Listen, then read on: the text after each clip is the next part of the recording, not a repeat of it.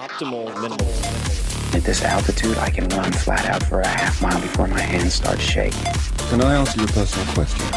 Now would seem an appropriate time. What if I did the opposite? I'm a cybernetic organism, living tissue over a metal endoskeleton.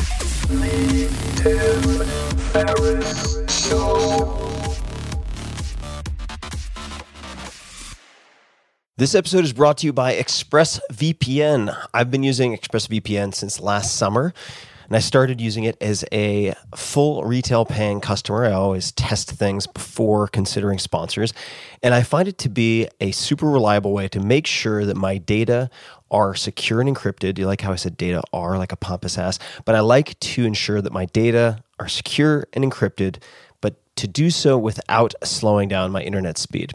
If you ever use public Wi Fi at, say, a hotel or a coffee shop where I often work, and as many of my listeners do, you're often sending data over an open network, meaning no encryption whatsoever. One way to ensure that all of your data are encrypted and uh, cannot be easily read by hackers or script kiddies or whoever is by using ExpressVPN. And the onboarding process for ExpressVPN, meaning the sign up flow, the use of the product is one of the best I've ever seen in my life. All you need to do is download the ExpressVPN app on your computer or smartphone and then use the internet just as you normally would. You click one button in the ExpressVPN app to secure 100% of your network data. It's kind of ridiculously simple. And as many of you know, I only recommend brands that I have researched and vetted thoroughly. For me, of the many VPN solutions out there, ExpressVPN is one of the best on the market, and I use it personally. Here are a few reasons why. First, privacy. ExpressVPN does not log your data. Lots of cheap or free VPNs make money by selling your data, believe it or not, to ad companies and so on. ExpressVPN developed a technology called Trusted Server to prevent their servers from logging your information. Second, speed. Many VPNs slow your connection down or make your device seem sluggish, just to a crawl. I've been using ExpressVPN for a while now, as I mentioned, and my internet speeds are blazingly fast. I don't even notice it. Honestly, I forget that it's even on. So that includes when I connect to servers thousands of miles away or during travel, I can still stream HD quality videos with zero lag. The last thing that really sets ExpressVPN apart is how easy it is to use as I mentioned earlier. Unlike other VPNs, you don't have to input or program anything. You just start up the app, click one button, and that's it. Super, super simple. And by the way, it's not just me saying all this about ExpressVPN. You've got Tech Radar, The Verge, CNET, and many other publications rating ExpressVPN as the number one VPN in the world. So consider protecting yourself with the VPN that I use and trust. Use my link, expressvpn.com slash Tim today and get an extra three months free on a one-year package. That's expressvpn.com slash Tim. Visit expressvpn.com slash Tim to learn more. This episode of the Tim Ferriss Show is brought to you by Athletic Greens. I get asked all the time, if I could only take one supplement, what would it be? The answer is inevitably Athletic Greens. I view it as, and a lot of you now view it as, all in one nutritional insurance. I recommended it way back in 2010 in the 4 Hour Body, and I did not get paid to do so. I've been using it since before that. And I use it in a lot of different ways. I travel with it to avoid getting sick or to help mitigate the likelihood of getting sick. I take it in the morning to ensure optimal performance. And overall, it covers my bases if I can't get what I need from whole food meals throughout the rest of the day. And if you want to give Athletic Greens a try, they're offering a free 20 count travel pack for first time users. I nearly always travel with at least three or four of these one dose bags. In other words, if you buy Athletic Greens as a first time buyer, you now get for a limited time an extra $79 in free product. So check out the details at athleticgreens.com forward slash Tim. Again, that's athleticgreens.com forward slash Tim for your free travel pack with any purchase. This episode is brought to you by Athletic Greens. I get asked all the time what I would take if I could only take one supplement. The answer is invariably athletic greens. I view it as all in one nutritional insurance. I recommended it, in fact, in the four hour body. This is more than 10 years ago, and I did not get paid to do so. With approximately 75 vitamins, minerals, and whole food sourced ingredients, you'd be very hard pressed to find a more nutrient dense and comprehensive formula on the market. It has multivitamins, multi mineral greens complex, probiotics and prebiotics for gut health, an immunity formula, digestive enzymes, adaptogens, and much more. I usually take it once or twice a day just to make sure I've covered my bases if I missed anything I'm not aware of. Of course, I focus on nutrient dense meals to begin with. That's the basis. But Athletic Greens makes it easy to get a lot of nutrition when whole foods aren't readily available. From travel packets, I always have them in my bag when I'm zipping around. Right now, Athletic Greens is giving my audience a special offer on top of their all in one formula, which is a free vitamin D supplement and five free travel packs with your first subscription purchase. Many of us are deficient in vitamin D. I've found that true for myself, which is usually produced in our bodies from sun exposure. So, adding a vitamin D supplement to your daily routine is a great option for additional immune support. Support your immunity, gut health, and energy by visiting athleticgreens.com slash TFS. You'll receive up to a year's supply of vitamin D and five free travel packs with your subscription. Again, that's athleticgreens.com slash TFS, as in Tim Ferriss Show. athleticgreens.com slash TFS. That's not just the sound of that first sip of Morning Joe. It's the sound of someone shopping for a car on Carvana from the comfort of home. That's a good blend. It's time to take it easy, like answering some easy questions to get pre qualified for a car in minutes.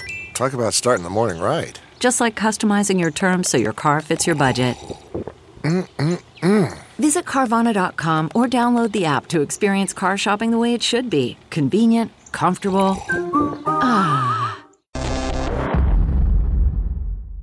Hello, boys and girls, ladies and germs. This is Tim Ferriss. Welcome to another episode of The Tim Ferriss Show, where it is my job, as always, to deconstruct world class performers, to tease out that habits, routines, influences, favorite books, and so on that you can apply to your own life. My guest today is a friend, Maurice Ashley.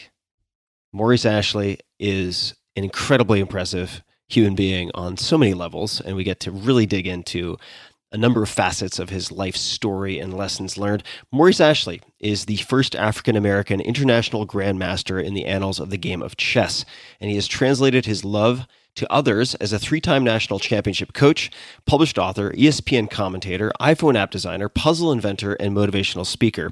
In recognition for his immense contribution to the game, Maurice was inducted into the U.S. Chess Hall of Fame in 2016.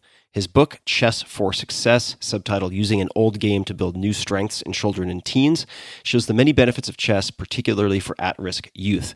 His TEDx talk, Working Backward to Solve Problems, has more than a million views. He's also appeared with me in the Brazilian Jiu Jitsu episode, which has some chess, of the Tim Ferriss Experiment TV series way back in the day, joined by our mutual friend Josh Waitzkin. Maurice is very well known for providing dynamic live tournament coverage of world class chess competitions and matches. His high energy, unapologetic, and irreverent commentary combines Brooklyn Street smarts, which we talk about quite a bit, with a professional ESPN style sports analysis. He has covered every class of elite event, including the World Chess Championships, the U.S. Chess Championships, the Grand Chess Tour, and the legendary man versus machine matches between Garry Kasparov, or is it Kasparov? I never get that right, and IBM's Deep Blue. Traveling the world as a spokesperson for the many character building effects of chess, Maurice consults with universities, schools, chess clubs, executive, and celebrities on how chess principles and strategies can be applied to improve business practices and accelerate personal growth. You can find him online,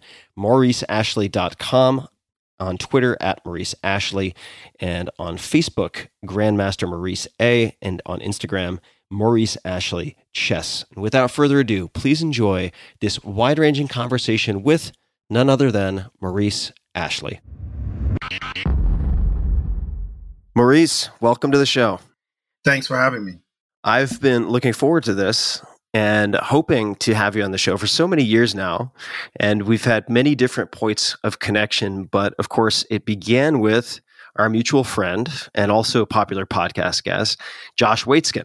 Who has known you for a very long time indeed. And he has a quote, in fact, that is in praise of your book chess for success and it goes as follows quote maurice ashley has been like a brother to me since i was 12 years old i know the man i know the competitor i know the artist and i know the teacher there's a lot of terrain for us to cover a lot of nooks and crannies to explore but i thought we would begin with maurice the jamaican and uh, i was hoping you could describe for us your beginnings and we could just start with the with the genesis well yes i was born in jamaica uh, the island uh, not the area of Queens.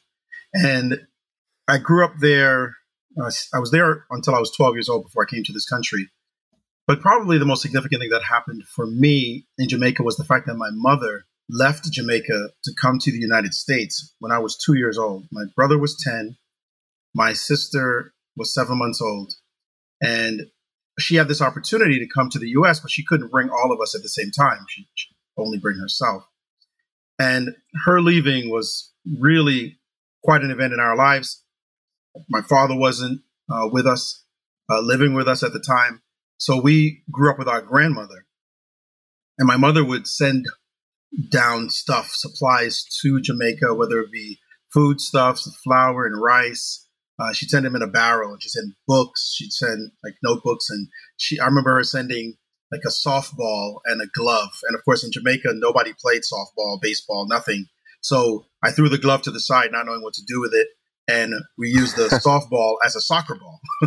it got it got pretty worn down pretty quickly. It really turned into a softball very quickly after that. Um, but we just being raised by my grandmother, she was a teacher by training, uh, and so she would teach us so much uh, as as young people. So we were really well prepared educationally because of my grandmother, and she was 64 years old at the time when my mother left. So you to imagine a 64 year old having had seven children of her own, now suddenly taking on the care of her daughter's children at that age. You know, when she might be thinking about maybe slowing down and retiring, enjoying herself.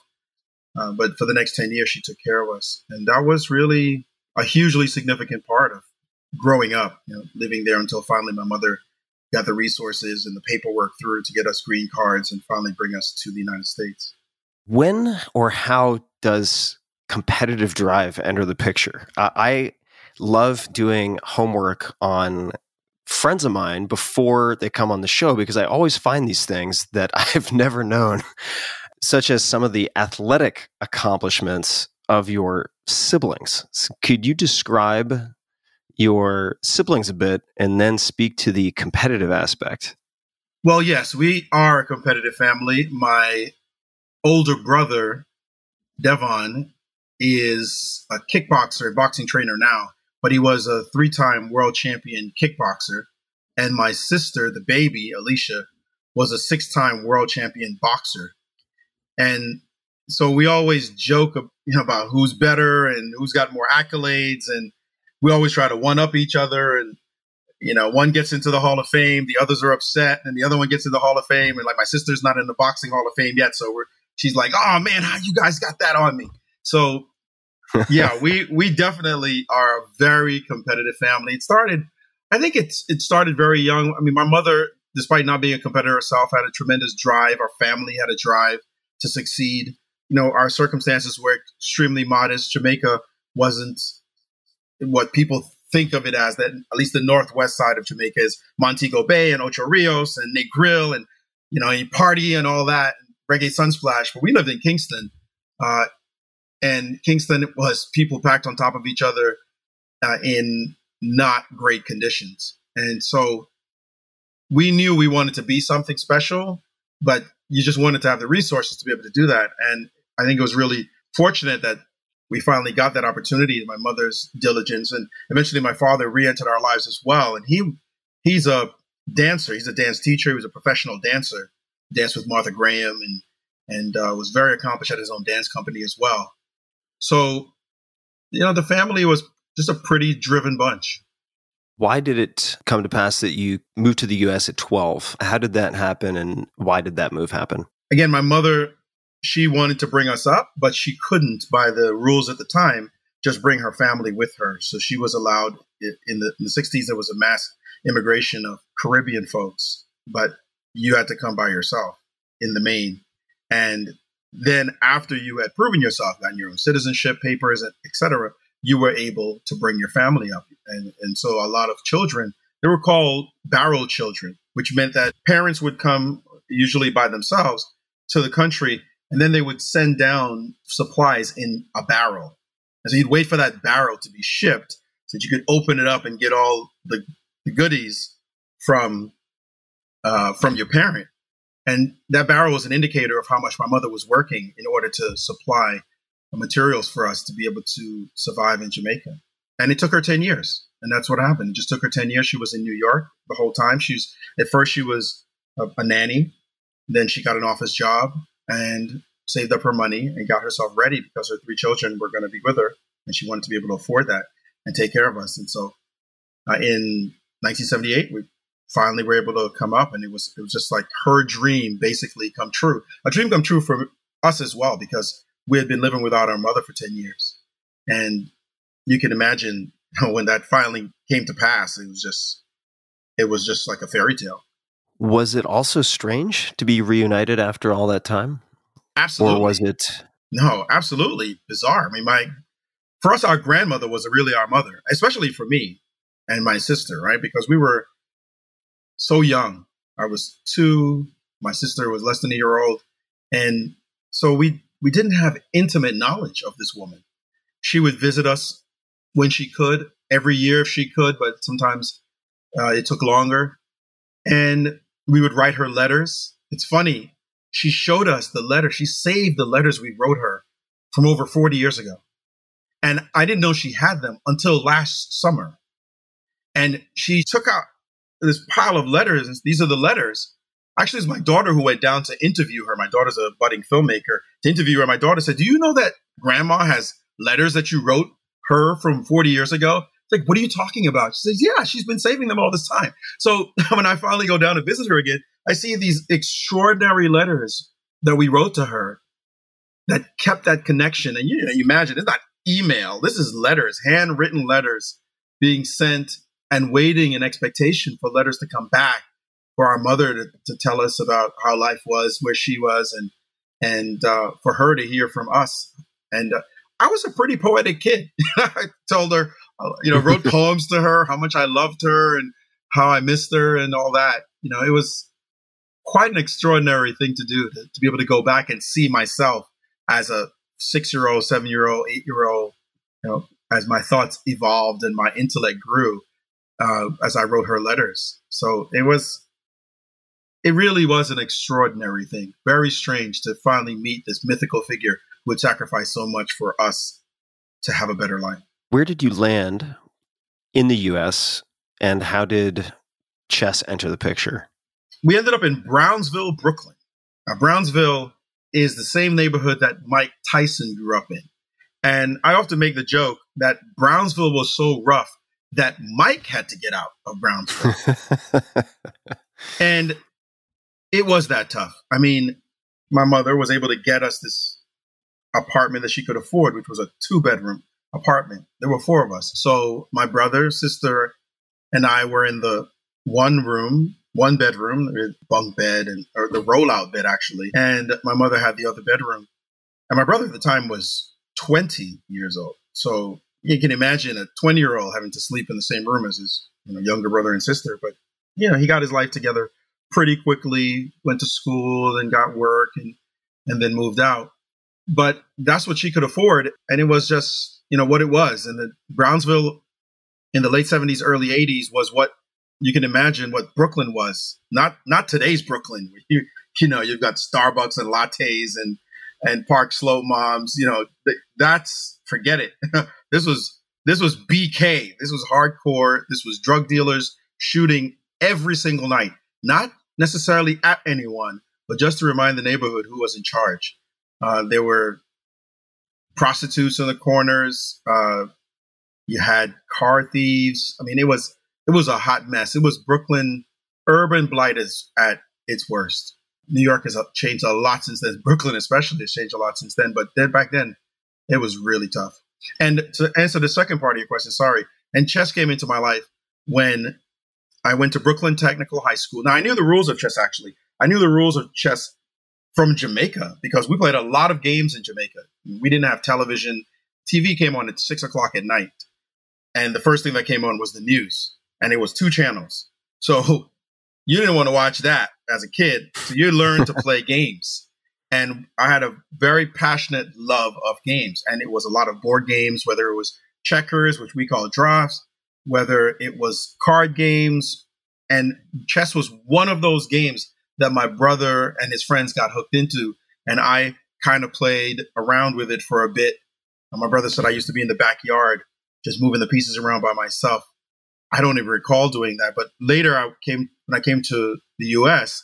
Uh, in high school. I saw a friend playing, and that's when I got involved. I started playing this guy I thought I could beat, and he just crushed me, and I couldn't understand it. And you know, again, competitive side. It's like, what's going on? And it just so happened while I was in the, in the library that I saw a book on chess, and that's where the love affair began. What was it about the book? I, if my research is serving me right, this is a book I believe by Paul Morphy, if I'm getting the name correct. Uh, maybe, maybe not. But what was it about the book on chess and your experience that gripped you so much?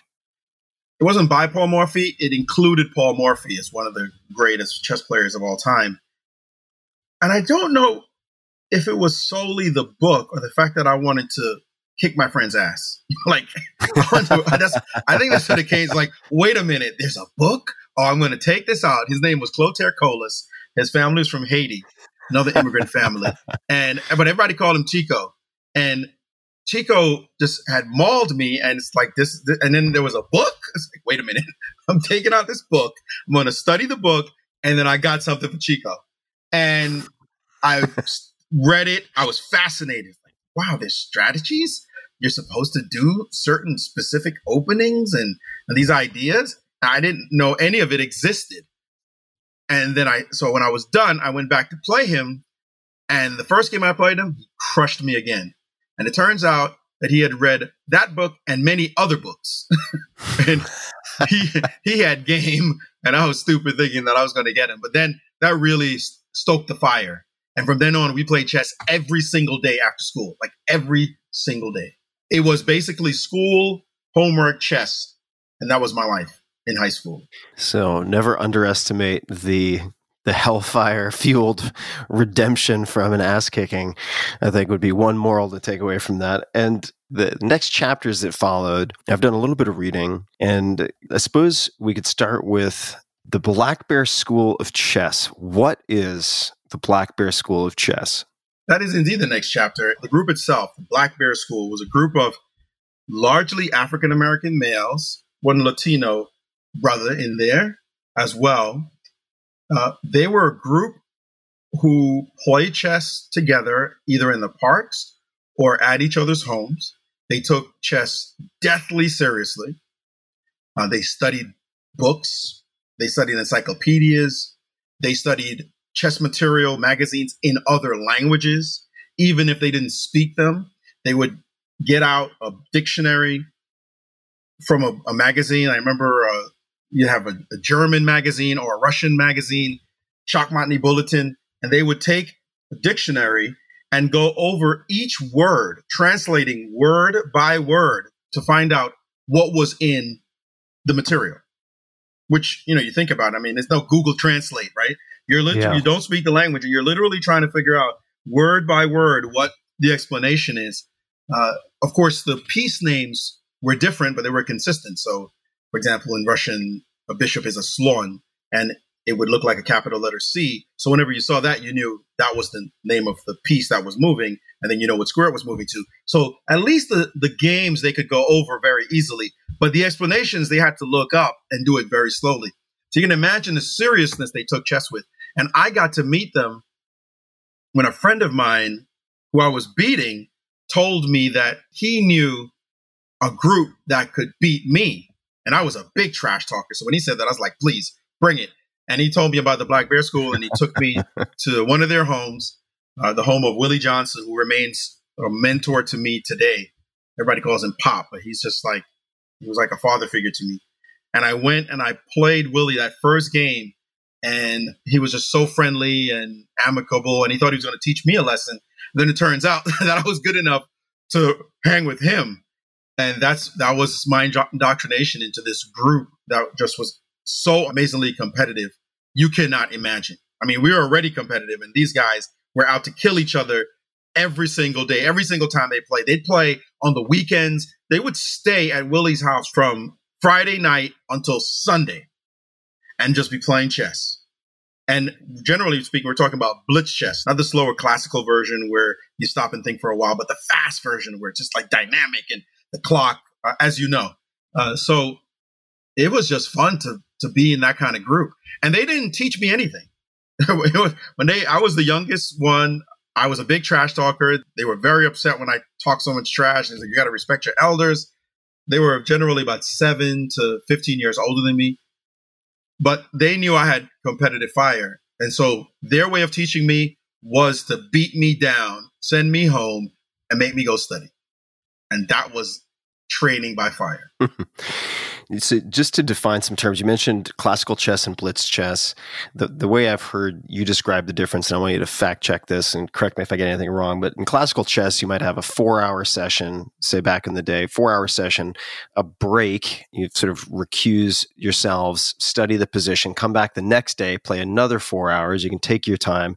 With blitz chess, how much time does each side have? Well, or I guess it varies, but the way that you guys played yeah, five minutes per side for the whole game. It's a two faced clock, so each side has their own time. Whenever I make a move, I press the clock, and the other person's time starts ticking. My time freezes, and we play the game that way. If you run out of time, you lose. So you can imagine five minutes total per game. Now you have even faster than Blitz. You have Bullet, which is one minute per side, which which is really like Edward Scissorhand speed. Pieces are moving, uh, but five minutes was still plenty fast but enough time for you to study the position somewhat, get a good feel, and go. A lot more instinct, a lot more tactical tricks and traps, some definitely room for strategic play. But classical chess, back in the day, as you described it, you would adjourn games after the first time period. When computers came along, you couldn't adjourn games anymore because people could just go to the computer and ask for help. So that killed adjournments. And now games could last between three and a half to six hours. There's no set time because you keep getting time added depending on the number of moves you play. And it varies. But like I said, between three and a half to six hours.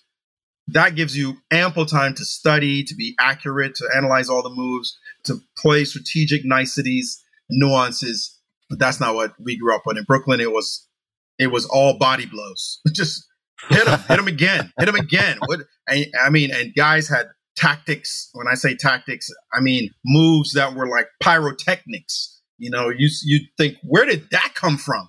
You thought you had the position under control, and and somebody would drop a move, and it would just explode on the board. It's like what? That's playable.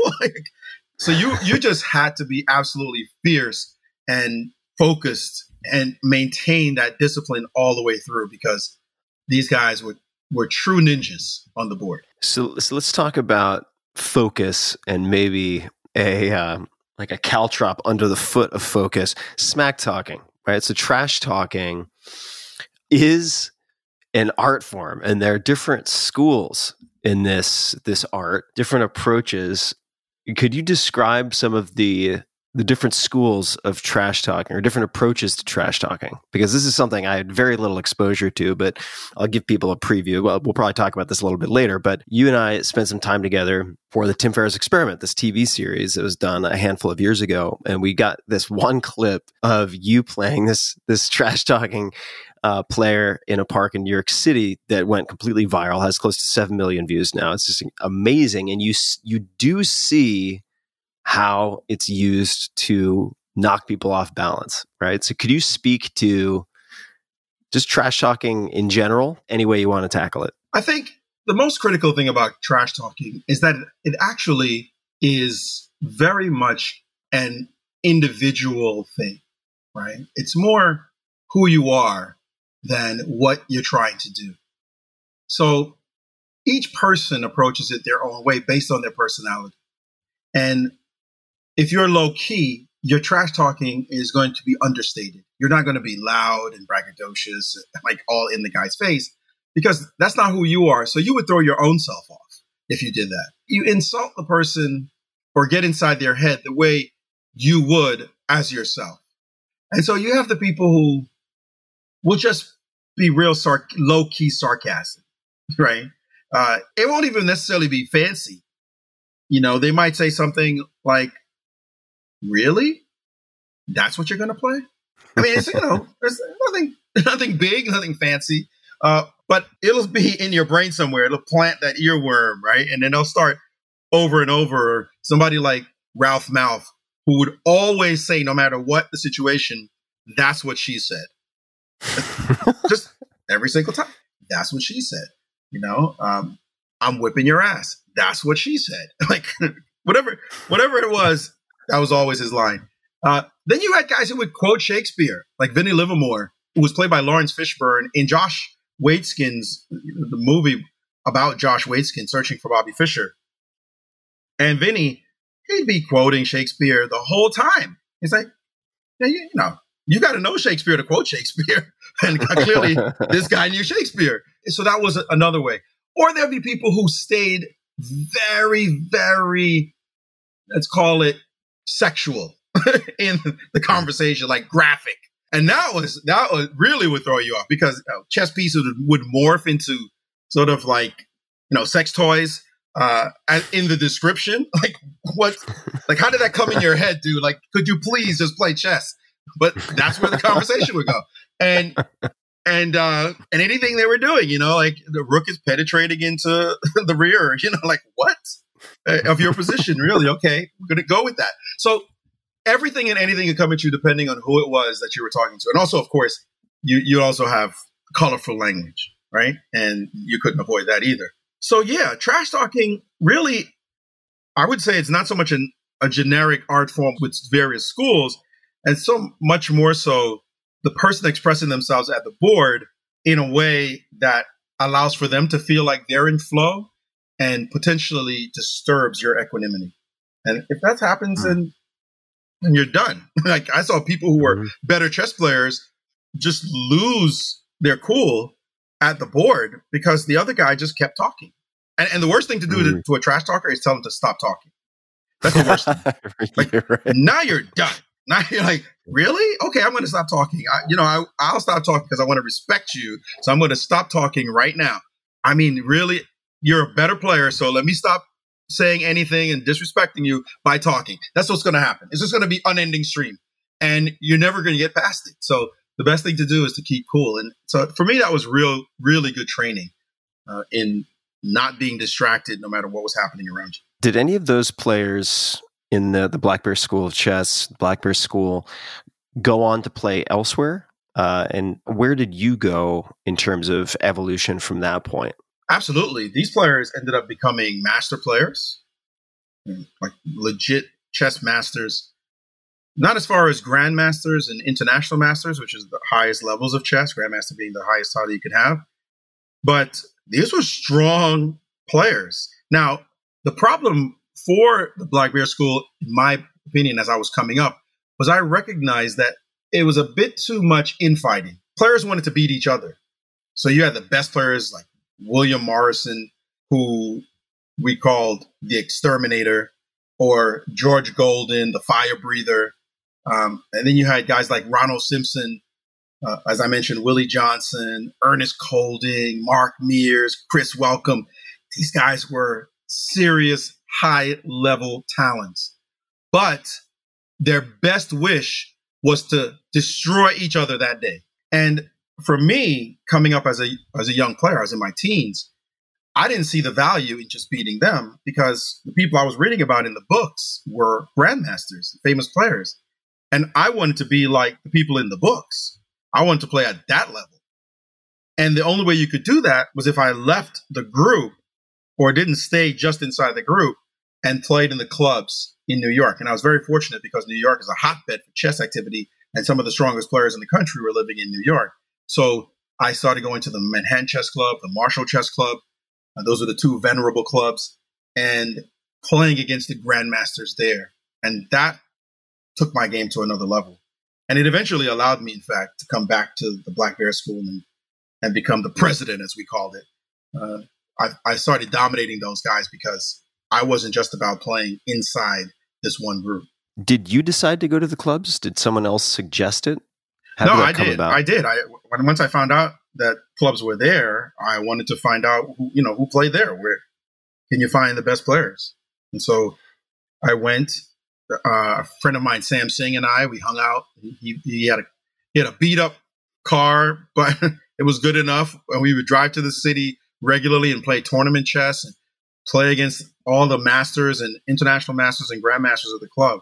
And that's that really took our game to another level. What is the atmosphere in the a venerable chess club? What does that look like? What does it feel like? As you would expect, it was not Brooklyn. I can tell you that. Not Brownsville. It was different. It was definitely different. You know, you had people who were coming out of work, businessmen in suits. They didn't quite know what to do with a young you know, black kid from Brooklyn, and so it was. It was definitely a, a different vibe to what I was normally experiencing. But chess is chess, and once you see good moves, you understand you're playing against a player. So I wanted to be that player whenever I played against those guys, and you know that's what it was like. So it was it was definitely a much more formal affair, but it was as long as it was about chess, then I didn't care. I want you to correct me if I'm getting this wrong, but I, I, read about a moment when things seem to have crystallized for you in a way, and that was watching Tiger Woods in 1997. Was that an important moment for you? Absolutely. Absolutely. You're fast forwarding big time, though. So now I'm way out of my teens. I'm now, uh, at that time, I'm 31 years old. So we're jumping fast. I had gone through many experiences before then, but I my quest to become a grandmaster was seemingly stymied because by then I had a daughter. Uh, I, I to work for a living. I was teaching chess actually primarily, but I was also doing chess commentary and the like. And so I was fully involved in in sort of fatherhood and and making money.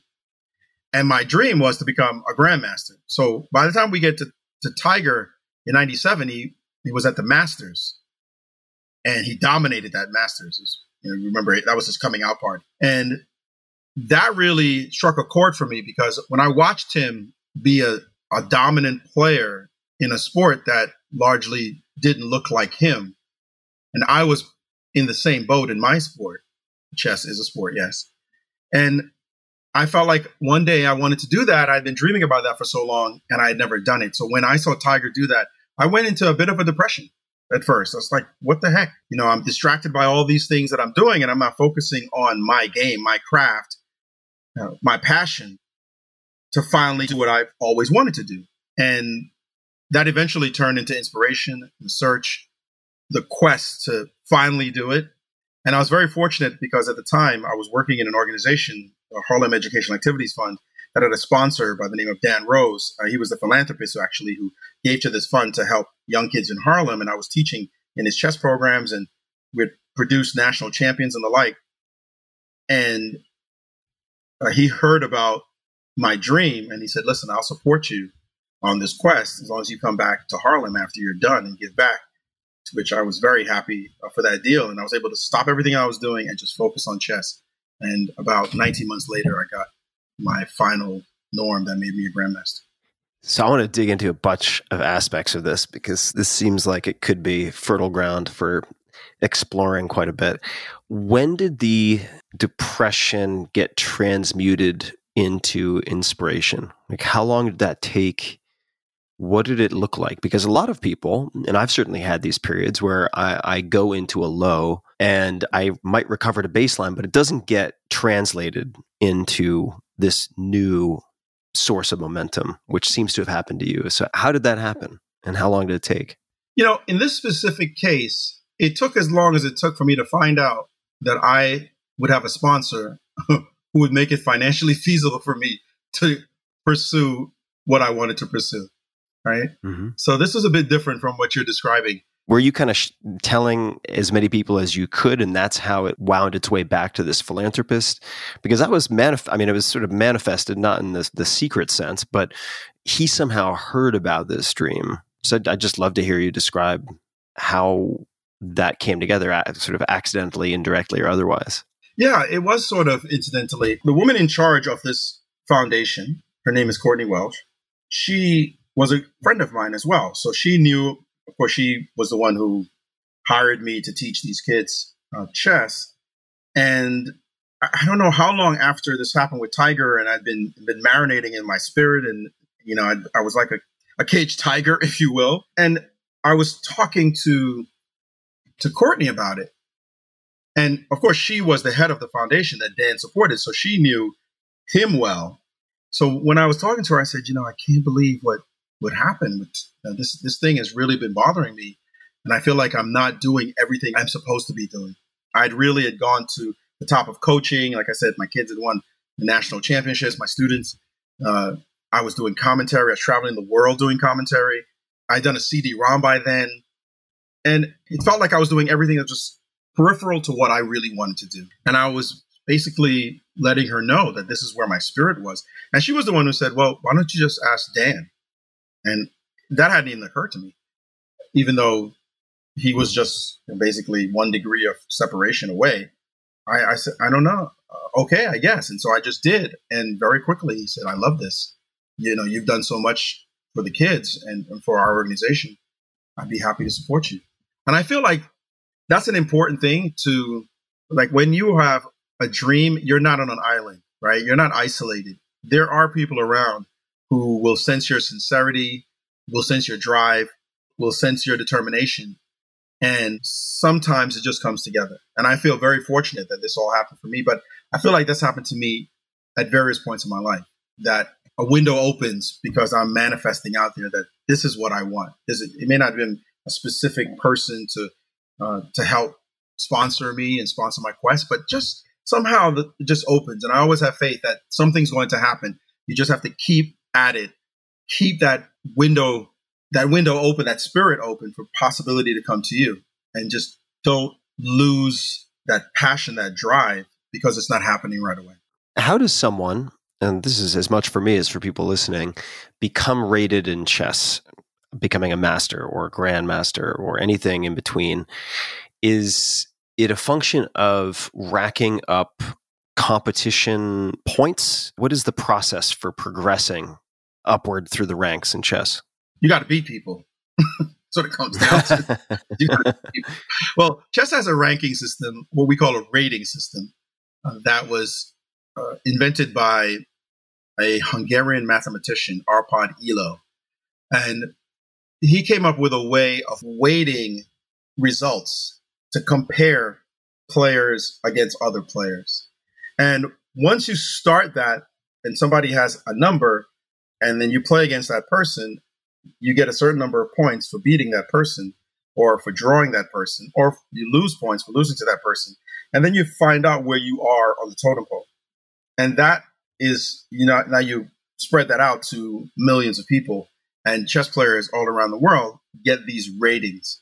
Now we have class players, so class A, B, C, on down. Then you finally out becoming a title player is when you become an expert or a master, an international master, international grandmaster, and you're moving up the rating scale. But again, you have to do it by beating people at that next level for you to bring yourself up or dominating your level, which means you don't belong in that level anymore. So you just start accumulating a massive amount of points. It's very similar. Tennis uses pretty much the same thing.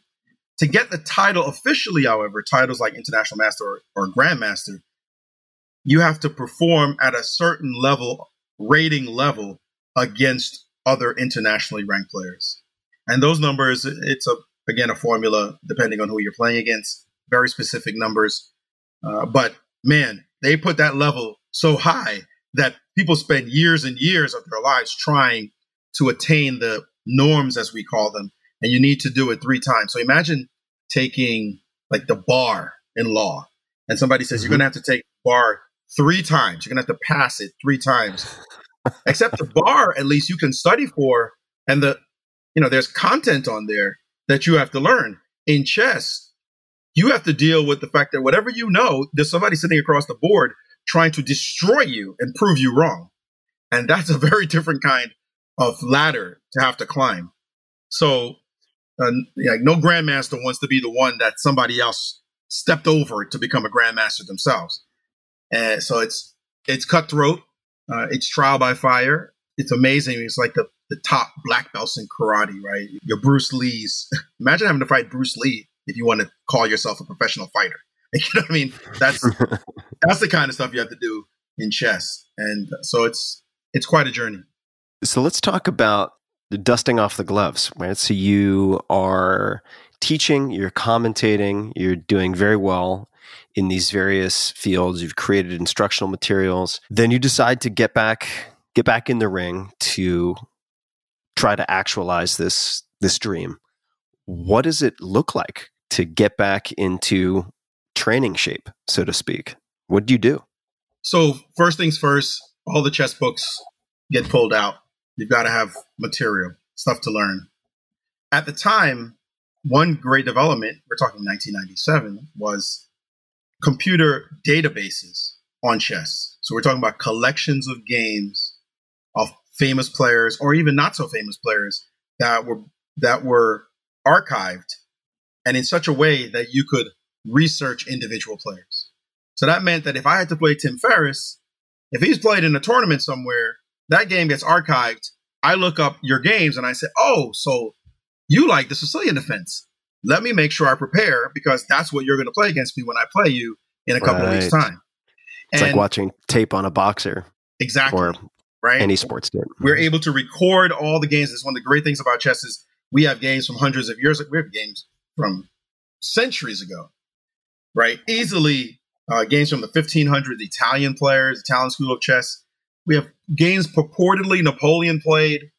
Uh, there's some doubt whether it was him, but nevertheless, all the top chess players of the past and certainly those of the present, we have their games. So that is important because you're talking about initially hundreds of thousands of games. Now the databases are 7 million to 8 million strong, meaning number of games. So what I, so I could research the best players if I'm going to play world champion. I research, boom, Magnus Carlsen's name comes up and I see all his games. But not only that, I'm able to very easily check which which are his favorite lines. Well, that guy plays everything, but you know, where where does where is an inclination? What where does he when does he lose? What kind of things happen to cause him to lose games? Uh, what kind of situation am I trying to avoid? So that's when you have to really dig deep into the psychology of the player through the information you're getting from their games. And that's a huge part of our preparation. And you can't do that half-heartedly. You got to be ready. You got you have to. Yeah, that's digging. That's note taking. That's research uh, at the highest level. And you got to study your openings. So, like I said, so you combine openings, book study, database, openings, and then on top of that, you need to have a trainer. You need to have somebody who has had great experience in chess, who may be retired now and has been through all the wars, but now is an advisor role, and you pay him that money or pay her that money because they're going to say to you, you know what, this situation right here, you should be doing this. This thing right here, now that's not you. You shouldn't try studying that. Try this this line, and then you call them up. You got a big game. Hey, what should I do in this game? I'm playing so and so, and they help you, and you do the research. So it's all that support system. The top players have more than one person on their team. They have a team, a real team. You know, so you just get that together so that you can be prepared, like like a fine tuned assassin, ready to play. Just a quick thanks to one of our sponsors, and we'll be right back to the show. This podcast episode is brought to you by Helix Sleep. Sleep is incredibly important to me. I study it, I research it. It is my end all be all. It determines so much else. And I've been sleeping on a Helix Midnight Luxe mattress for the last few years. I also have one in my guest bedroom, and feedback from friends has always been fantastic. Helix was selected as the number one best overall mattress pick of 2020 by GQ, Wired, Apartment Therapy, and many others. Just go to helixsleep.com slash Tim, take their two-minute sleep quiz, and they'll match you to a customized mattress that will give you the best sleep of your life. They have a 10-year warranty, and you get to try it for 100 nights risk-free. They'll even pick it up from you if you don't love it. And Helix is offering up to $200 off all mattress orders plus two free pillows at helixsleep.com slash Tim. One more time, that's Helix, H-E-L-I-X, sleep.com slash Tim for up to $200 off. What does it look like to build mental and physical stamina for the game of chess. I mean, you said earlier, and it is a sport, right? Referring to chess. I can't even conceive of trying to concentrate on a single game for six hours. Right? I, I, it's hard for me to conceive of, and I consider myself pretty good at focusing. But when I lived in I lived in Japan as an exchange student, it was my my first real exposure to any chess. It wasn't Western chess, but it was shogi, which is Japanese chess, and then Go, which is a whole separate animal. And I was toast after thirty to sixty minutes, complete toast, worthless. So how do you build mental and physical stamina for high level chess? Well, physical is easy. You just get on the treadmill, you mm-hmm. go swimming, you run, you bike, you do whatever it is that you have a good time doing, preferably you have a good time doing, but you make sure you get that cardio burn because you're going to need reserves of energy when you're playing for that long. So exercise is a must. And you look at all the top players now, nobody's overweight. Like nobody's overweight. Every, in fact, you're burning so many calories when you're playing from the intensity of it. I know they just did a study, which I, I think is completely insane. Uh, the numbers that they came up with, something like 6,000 calories burned during a chess game, which I find that's, that's like, it's a big I, number. I know Yeah. we're like doing a lot, but that seems like over the top. But that's essential, first of all. In terms of the mental side, I think a big part of mastery in that way has to do with the fact that you start experiencing it as a youngster. So you train over the years and years and years. You learn by doing, right? When a kid first starts playing chess, kids are not stopping to think. like first move that comes to mind, boom, that's what I'm going to play. Boom. So that works for a while, and then you do that against a good player, and then you lose. Yeah, you make a mistake, and boom, you lose again. And then it's the kid that stops and says, "Okay, I need to stop and look now because that person is actually threatening something with their moves, and I need to respect that." And so they stop, they start slowing down. And the more you do that, the more you start training yourself to be more uh, thoughtful and respectful of your opponent. And that's the that's the building of the discipline of the mind that happens very early on, which is why we teach chess to kids because that process happens automatically. And I'm sure, as you said, you were toast after 35 to 60 minutes, but if you loved it enough, or if you couldn't tolerate that ass kicking enough, and you'd be back and back and back, you would just keep doing it and doing it and doing it. And soon you would get that stamina so that you could go an hour and a half, two hours, two and a half, and, and beyond. The other thing that some people use is meditation, a you know, way of quieting the, the mind and the spirit so that you can really focus and not get ahead of yourself when you're playing. That's a huge part of it as well, that kind of mental training. And anything you can do. I did Aikido, martial art Aikido for some years as well. And that was extremely, extremely helpful in centering me and getting me to to recognize the openings that were possible in my opponent's position that, that I would be there because they were overly aggressive. So we use every trick in the book. I was going to ask you about Aikido chess because I found a, a mention of Aikido chess. Could you elaborate on how you tie those two together? One of the greatest books I've ever read uh, is called Aikido and the Dynamic Sphere. It's by O'Radi and Mm, I want to say Weston, but I think I got that wrong. West Westbrook. Anyway, it's Aikido and the Dynamic Sphere. And I remember when I first stumbled on this book, and the book is the book is about Aikido, but as I was reading it, I felt like I was reading about chess. And I was really struck by that, how they were so intimately connected in the idea of your opponent, the focus you have on the opponent, on the attack, on defense, on centering.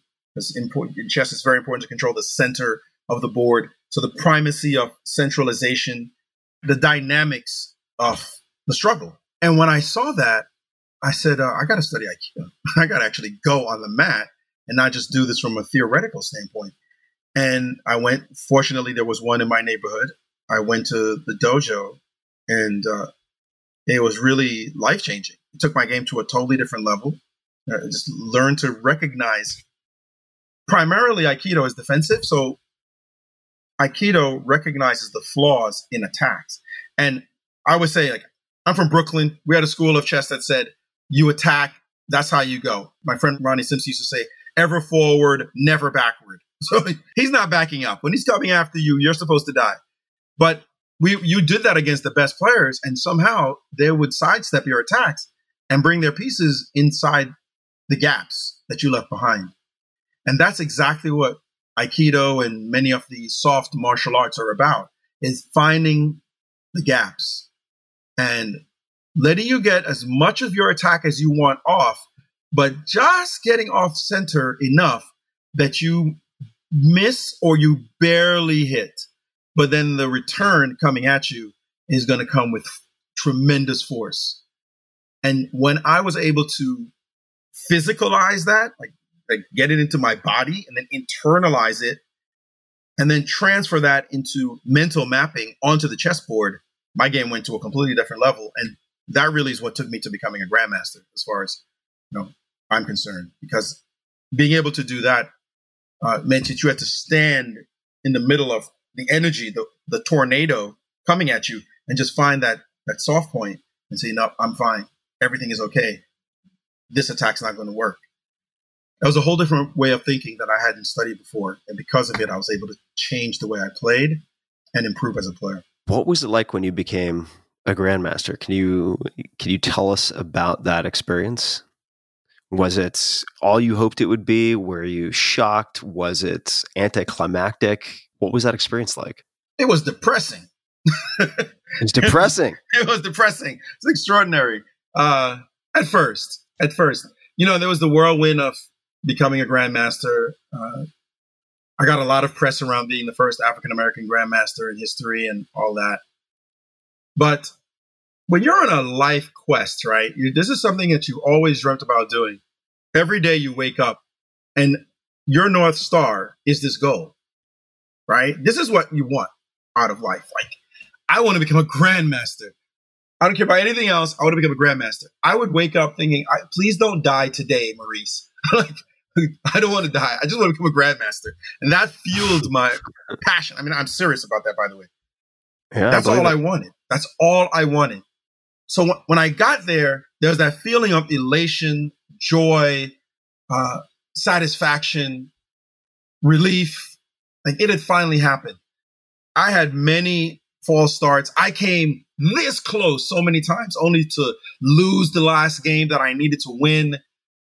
Uh, I mean, it's it was such a hard climb up the mountain. And once you get to the top of the mountain, you look around, you get your chance to look, and now what? like you you got a nice view, that's great. How long can you stay on the mountain? You just you know that's not that's the human mind uh, doesn't work that way. It's not like you're just going to sit there and, and have no, no mountain climbers do. yeah. Right. uh, yeah. So you need you need another mountain, and that like next six months, I couldn't find another mountain. I, I was just like, oh, I don't have to think about this again. There's nothing almost for me to do. Like that was my thinking. It took me a while to to stop and say, you know what, you can just become a better player.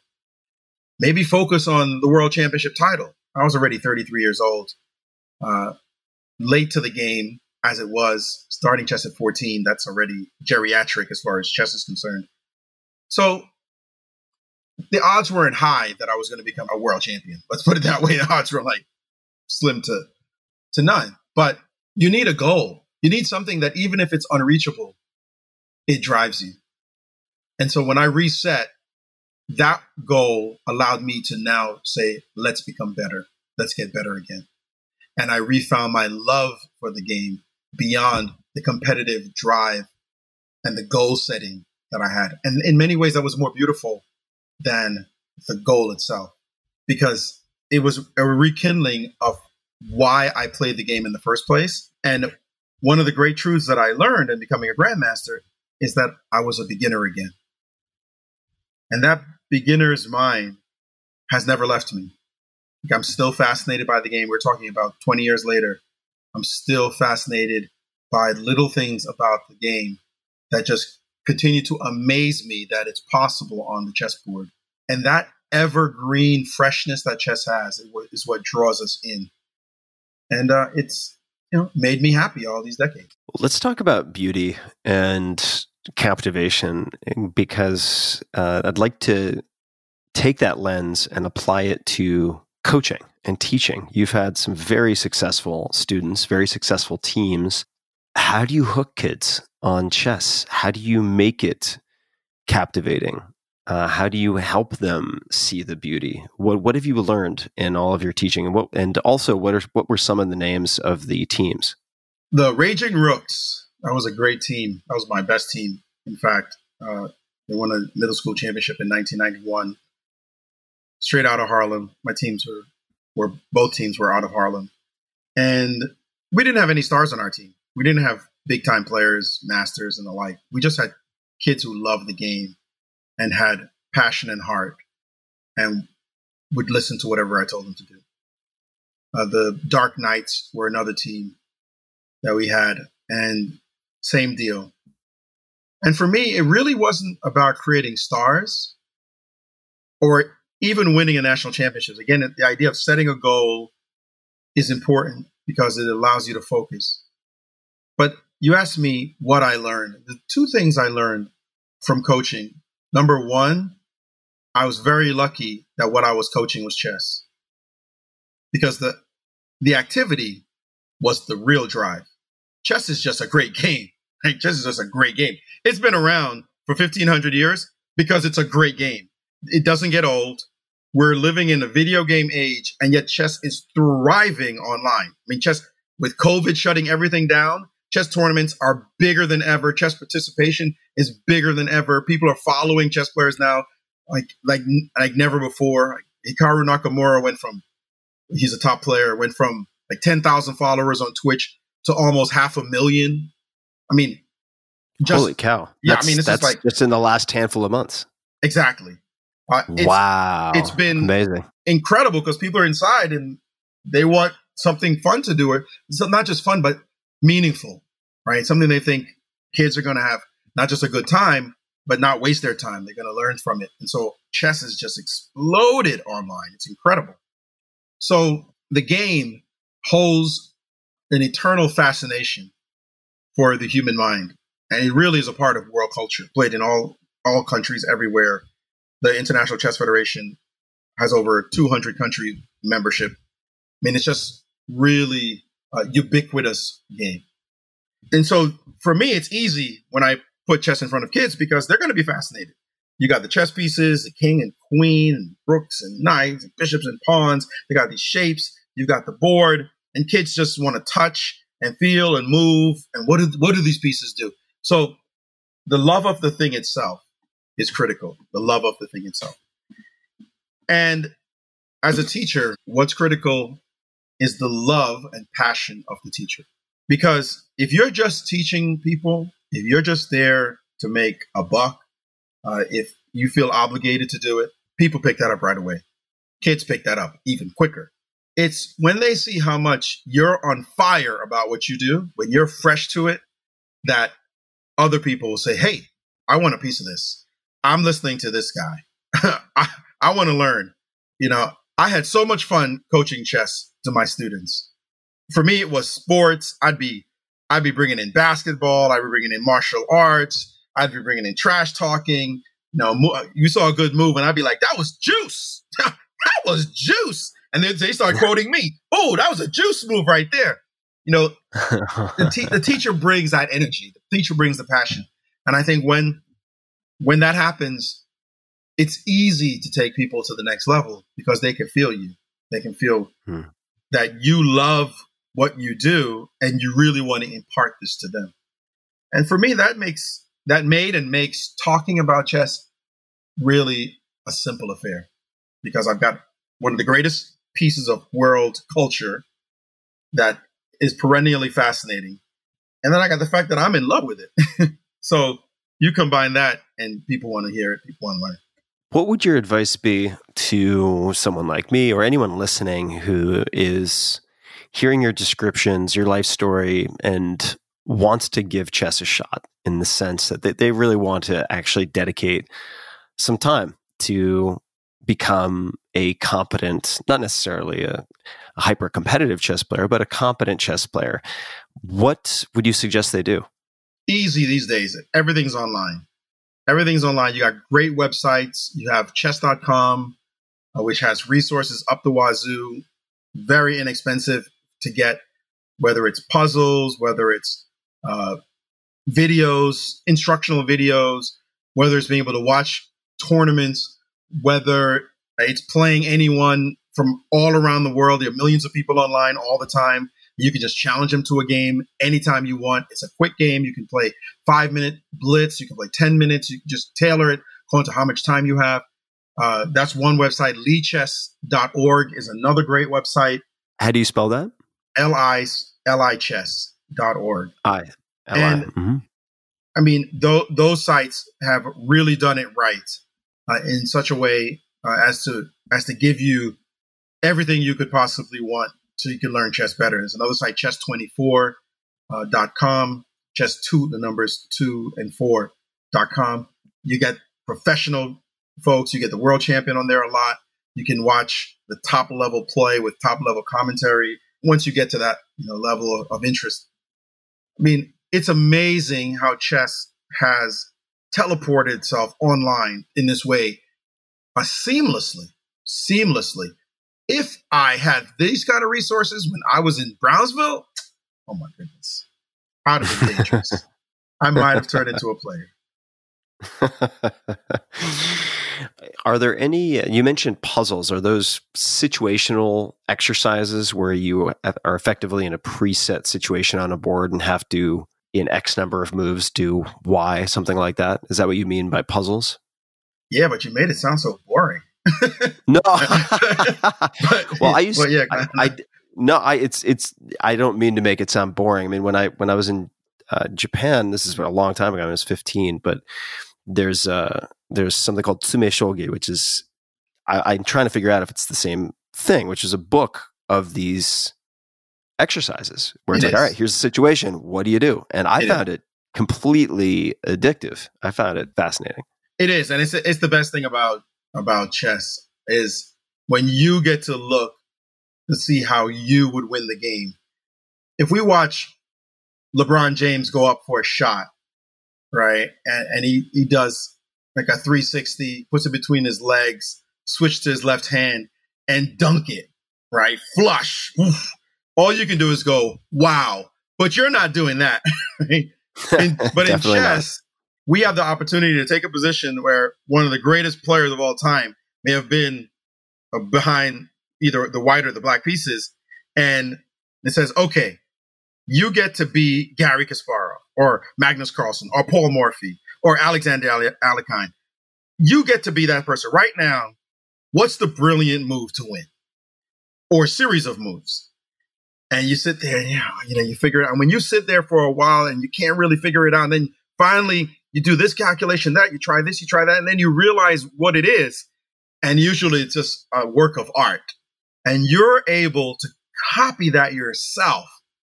I mean, you feel like a genius after that. what a great feeling. Right? Like, "Ah, I could play like him, right? But yeah, not really. You got to get that position yourself. That's the hard part. But it's so much fun. It's so much fun to be able to to get inside the minds of the great geniuses. Do you have any favorite favorite books related to chess? If somebody wanted to, in addition to the websites and electronic tools, to have something to take with them on a trip or on a weekend when they want to kind of in an analog way dig into chess, do any resources come to mind? I mean, there's so many great books out there. Uh, my friend Grandmaster Yasser Seirawan did a great series uh, called the Winning Chess Series.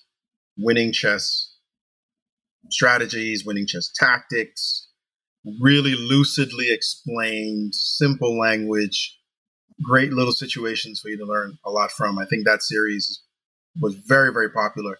It's published by Microsoft way back when, but Oh, it's no kidding. evergreen. And I think it's, Mhm. I think that I could list a lot of books, but that series was pretty spot on. And we'll link to those in the show notes. We'll find the proper links to everything we've been talking about and put those in the show notes for this episode. Let's continue with books. So one of the one of the bullets that I have here for discussion is the importance of biographies. Can you expand on this, please? Yes, absolutely. Biographies are some of the most inspirational materials out there.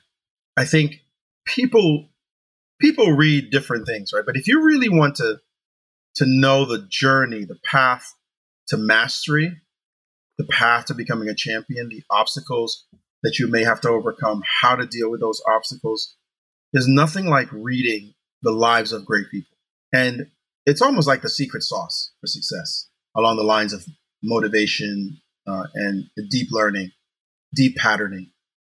I remember when I read Jackie Robinson's autobiography, and I was reading it actually on a plane to Germany, where I would play uh, in a in a big tournament that ended up giving me the second step, the second norm we call it, out of the three norms that I needed to become a grandmaster. I remember reading it on the way uh, on that plane and then finally finishing it up after I landed and I was back in the hotel.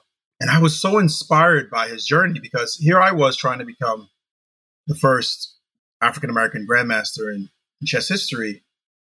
And I'm reading about this man who had broken the color line in baseball and the challenges that he faced. Now, I faced some racism myself, but it paled in comparison to what he faced. Like I couldn't even talk about my experiences when you when you look you listen to the, the people putting a black cat on the field, calling him the N word left, right, and center, just you know screaming, spewing hate at him from the stands, and then his dignity and strength in dealing with that just was so absolutely inspiring. That fortitude that it took that mental toughness to be able to to stand up to that and still perform at the highest level. You know, win Rookie of the Year and end up winning a World Series for the Dodgers. I mean, just even thinking about it right now, I'm, I'm you know feeling inspired inside. But those kinds of materials, that's what I think really is a secret recipe for growth uh, along the path to success. And I think it's extremely important to find those stories and read them and study them and because you'll you'll call on them on your quest your journey. You'll call on them along the way. You'll remember something will be happening to you and you'll remember oh i read about this happened to this person. It's nothing like learning from other people's experiences. Do you have any other favorite biographies or biographies that come to mind that have made a an indelible impression on you in some fashion uh, the one that jumps to my head is another great African American, Frederick Douglass. And he had it even worse than Jackie did. going, going back in time, obviously, Frederick Douglass was, was the 19th century. I don't even understand how he became what he became. I really don't. I, I think about somebody who was a slave for the first 20 years of their lives. And to teach himself how to read and then to become so well spoken, so articulate, so learned, to stand up after having been beaten to a pulp so many times, uh, finally escape, of course, and then to go on with little bitterness in his heart to fight for a cause that is you know, simply an eternal one, right? One one of the great causes of of humanity to fight for the for the liberty of human bodies. I mean, I I, I really just sit in awe at the grandeur of someone like Frederick Douglass. He's one of my favorite um, people uh, in history. And he's one of those people you say, okay, who you want to go back and meet and sit down and talk to? Please give me uh, three days. I need three days with Frederick Douglass. And his biography is really what, what makes me want to do this, particularly his second one. Uh, he has three autobiographies, right? Those that he wrote. There's a great biography on him also by David Blight. That's like the definitive one, but he wrote his own as well. That, that's he was just remarkable. What was it about the second autobiography that struck you? Uh, it was fresh. It was fresh to what he was experiencing. Uh, by the time he got to his third one, he was already sort of seeing it through the lens of his experiences. Uh, and that was many years later. But the second one was enough of his life out of freedom that he was able to um, to really describe it in a fresh way. And you just think about what you know humans have to go through. I, I just I can't understand it. I sit today, you know, with the social unrest that's going on in the U.S. now, uh, but I sit today thinking about what happened to African Americans at that time, and I just I don't I don't understand how you know people people kept their chins up. You know, you're working as slaves. You're working for someone your entire life. Your entire life, all you know is working for someone else with no compensation. How do you do that for hundreds of years? How do you do that? I, how do families tolerate that? And then you could get beaten at any moment on the whim of your master. You move to the to the rhythm of someone else's drum. You get sold if they choose to do so. You're separated from your family members if they choose to do so, and somehow you're not suicidal, right? Depressed at least. How do you keep your head up? How do you keep your head up and, and forge a destiny for the future generations and produce people like Frederick Douglass or Harriet Tubman? I, it, it's stunning to me. It's absolutely stunning. I think it's a story that is not truly well told in schools, deserves to be, because it, it was just absolutely beyond comprehension and so inspiring. Yeah, incredibly so. If you're open to it, could you speak to your personal experience or observations related to the current moment? You mentioned the social unrest, you know, the, the current moment, current events. What are you what are you seeing and experiencing? I've been really down. I guess it's both ways, you know, down about all that's going on right now. That we could be in 2020 and that this discussion is so relevant as though we're back 60 years ago, back 100 years ago. Like issues that that a Frederick Douglass would notice and say, "What? you guys haven't solved this yet? Are you serious?" I think that the reason for that is because what happened in the society is essentially America tried to solve a problem by legislating it. And as Denzel Washington said, you can't legislate love right? You can't legislate respect. You can try to legislate fairness, but you can't make everyone everywhere get on that same page. So laws were put into effect, like when the 13th Amendment, 14th Amendment, 15th Amendment happened, and then the Reconstruction happened for the brief time that it did. But then people's hearts hadn't changed. So immediately after Reconstruction came this redemption period in the South, where they just simply undid all the benefits of those amendments and carried out terrorist campaigns against African Americans through uh, intimidation, through burning down homes, uh, through burning down neighborhoods like in Tulsa, uh, through lynchings and the like that that set it all back and putting in clauses, anti-voting clauses, or making it very difficult to vote. If your grandfather hadn't voted, then you couldn't vote. Well, of course, my grandfather was a slave. Of course, he couldn't vote. You know, all these impediments to keep African Americans down. And then you fast forward to 1965, 64, 65, and you get the Civil Rights Act and Voting Rights Act. And those are again implemented as federal laws, but you can't legislate that on the ground people would necessarily embrace this principle and begin to carry it out in every way. The nefarious fingers of, of segregation and racism had entrenched themselves in such a way as to make it very, very difficult to undo. So a lot of people want to hope that these laws somehow changed everything fundamentally. And there have definitely been changes. I mean, you can go to a hotel now in places you couldn't before, eat lunch counters you couldn't, etc. But so many other issues remain, uh, whether it was in fair housing because of redlining, African Americans couldn't get loans for homes, whether it's uh, education, because if you live in a poor neighborhood, your, your taxes pay for your school, but your school is going to obviously be underfunded because you're in a poor neighborhood. Uh, or whether it's incarceration, where African Americans are incarcerated at a greater rate than others, And then this current issue of police brutality. And if these things weren't literally attacked, like, you know, to, so you could address them comprehensively, then they weren't going to be solved. It's really that simple. They simply weren't going to be solved. We sort of hope for a certain evolutionary effect, if you will. Like it, it will happen over time. The law is there, is there in place. Therefore, now everything else was going to undo itself magically. And what history has shown is that it just didn't. And sooner or later, you'll have these flare ups that show the inequities that exist. And if the greater society, that is the majority in this country, doesn't feel impassioned to make the change happen, the change won't happen. It's just the tyranny of the majority. You know, as Alexis de Tocqueville said, uh, democracy has its tyrants as well. And the tyrants are actually the people, the majority of the people.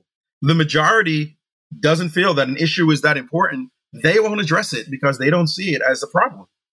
And until the majority sees it as a problem and embraces it and now wants laws to effectuate that, it simply will not change. That's, that's the only way it changes is the majority gets on board with it. And a minority group can fight for those things, but they can't vote it the way they want it to go. They can't legislate out those things out of existence because they're simply always going to lose the vote. So I think as great as democracy is, this one fundamental issue that the, the majority so natural, right? Majority usually is supposed to win. If there's 10 of us, 10 buddies, and eight of us want to go to the movies and two of us want to go hiking, it's you're the eight of us want to go to the movies. That's what's going to happen. It's so natural that you don't think about it. It's just the way things function. But we have a responsibility anywhere there's a majority. I don't care where it is, the U.S., any any you know, it could be Nigeria, wherever it is. The majority has a responsibility to very carefully address the concerns of the minority, uh, because otherwise you turn into tyrants without knowing it. With just just taking care of your family, like you take care of yourself, your family, and your friends. That's all you need to do. Yourself, your family, and your friends. But once that is amplified to those like you, you're turned into tyrants without knowing it. So we're dealing with that right now, and I'm, I'm not sure where it's going to end up. You're old enough, you feel like, yeah, maybe there's going to be change. If you're young, you feel like, yes, it's a time for it. But we have to see how it shakes out. Thank you for sharing all that and uh, elucidating it. I mean, and, and certainly giving voice to it so so well. Are there any particular changes or any particular actions that you would like to see in the next, say, two to three years if you could direct things in any way? Do any particular changes come to mind that you would like to see?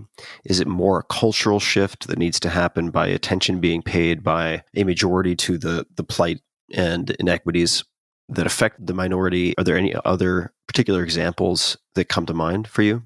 Yeah, so that first one is big, right? That's where it all starts. If the majority doesn't realize or doesn't take an interest, doesn't care, doesn't focus on the concerns of the minority, and again, minority in any sense, then whoever has the vote wins, right? And so that has to be where a mental shift takes place. That's where it all starts in, in terms of legal right, structure. And then in terms of specific concrete steps that can be taken. So I can start talking about, you know, you need to address over incarceration uh, of young black men, or you need to address racism in police departments, even if it's just a small percentage, but that small percentage needs to be rooted out uh, aggressively. And you can't have good cops ignoring bad cops, right? I don't care if it's, if you might say whatever percentage, you know, the, the percentage may, we don't know the percentage, but let's, let's say it's 98%. That 2% has to be weeded out aggressively. You need to address uh, the stress that police officers are dealing with when they're on on the job. You know, it's an extremely high stress position. Give them help. Give them evaluation. Uh, maybe they need a little extra time off. Whatever it is, to make sure that they're coming to communities whole and healthy and and ready to be champions of justice that we expect them to be. So, you know, that's that's specific areas of concern we can address. I think that for me, the two big ones are police tactics and education. Mhm. I, I came from a family that said, you pull yourself up by the bootstraps, you work your tail off, you will be successful. That was our formula, right? But you can't have structural impediments that stop that from happening. And the reason why policing is so important is because police have the right to take life. They're the only group in society that just has the right to take your life on a judgment call of somebody who might have just joined the force and maybe 22 years old, but has to make a, a snap decision and just makes it, and then this person's lost their life. So that's important because it's traumatizing the community when that happens. If it happens unfairly, it happens regularly and unfairly, even in perception, that's traumatizing to the community because when one black person feels under siege, I guarantee you the larger group feels under siege. And I don't want to think about my son walking down the street, my beautiful son who just graduated high school and has all the aspirations to become an artist, and then somehow gets mistreated a certain way. I couldn't survive life if something happened to him. Just, I couldn't imagine anything, right? So it's important that that is a place where we feel safe, we feel respected, we feel like justice is properly served by those who are champions of justice. You want to look at every police officer and say, this person's a champion of justice. They're a hero. And when you see stuff like what happened with George Floyd and the person on this guy who I won't name, we know his name, but I don't want to honor him as such, putting a knee on a man's neck for nine minutes, you're not a champion of justice. Then the rest of us have to watch that. And the rest of us are traumatized by that. And one of us are angered. And now there's a reaction. We've got to get to that good place, right? We've got to get to that good place. And education, the inequities in education, everybody knows it. Everybody on any side of the aisle knows it. People are trying different things, whether, you know, Republicans who believe in choice uh, or, you know, loosely speaking, and Democrats believe in public school and, and improving that. I don't care what it is. That cannot be unfair because that's going to keep a group down. There are other things as well, of course, but to me, those are the two major areas uh, of concern. I'd love to see great movement on both of those. As I watch right now, I'm just I'm I'm concerned. I'm concerned because you know you're we're also living with COVID and attention shifts easily. I don't know that the results will come, but I think if we have good-minded people who feel like they they really want to see change happen, and I love the fact that corporations are are jumping in on this as well. It probably has to be private because when it's it's government, uh, you know, question mark, question mark, question mark. Each person has to be in the middle of this fight. On the education front, I mean, you, you've spent time as a as an educator, as a teacher, as a coach. Are there any particular problems that you saw within the systems that you were part of, or challenges, or handicaps, or opportunities that uh, stood out to you, uh, or particular challenges that kids uh, you were working with faced that perhaps were unaddressed? Does anything come to mind when I ask those questions? it's like, uh, well, how long a list do you want me to, to put together? I mean, the biggest thing is lack of resources or good resources in a school, right? If you don't have a lot of money, the school doesn't have the top computers that it needs, so kids can go in that that room and use those computers. The the school doesn't have the latest books for kids to read or enough books so that every kid can have a book. I mean, kid teachers are, are facing this every single day in neighborhoods all across America. And it's sad. I mean, it's completely ridiculous. When I came to this country, for us, it was a joke, the American school system, because I came to the country from Jamaica, where I went to one of the top schools. I tested into one of the top schools. I spent a year, it Wolmer's Boys High School, but I was only 12. I was 11 when I got in, 12 when I came here. And I tested into the top class in my middle school. I took a reading test. The school guidance counselor, whoever it was, I remember her just having me do a reading test. I was reading on a 12th grade level. Great. You belong with the special kids, the smartest kids in the school. This is the top class. This is where these kids are like the kids on track to success. And I went into class that first day. And when I was done with the day, I went up to my mother. I said, I don't belong in this class because the stuff we're learning in this class I already learned in Jamaica. this was like like the beginning of last year in Jamaica. Like this is this stuff is too easy. And my mother, she didn't know how to work the system. She finally had kids like in school in America, so she gave me a report card to take to the teacher and uh, to the guidance counselor. So I I took it and I said, "Look, I was top of my class in Jamaica." And she's like, "What is this?" No, you are in the best class. You're 12 years old, seventh grade. You're in the best class. That's it. Now imagine that tiny Jamaica, tiny, poor, no, you name it, right? Country of Jamaica is producing basic education or good education that I'm in the best school in the hood, the best class, that is, the best class in the school. And we're woefully, these kids are woefully underprepared. And they're the smartest kids. They're not, we ended up all, by the way, skipping eighth grade. We jumped from seventh grade to ninth grade because they knew it was a waste of time for us to be in the, in the eighth grade class. If we were going through that, imagine what the other kids were going through. The kids who were not in our class, the kids who were on the slow track, or the, let's call it the normal track. Okay, a whole generation of kids underprepared for the challenges that they had to face, and through no fault of their own. This is a systemic problem, and unless this is addressed systematically, then you continue to have this this challenge in preparing our kids, the vast majority of kids, not the special few, for life in the 20th century, for you know, elite jobs, for top leadership positions. It's unacceptable. And so to me, that's really where you know that gap is.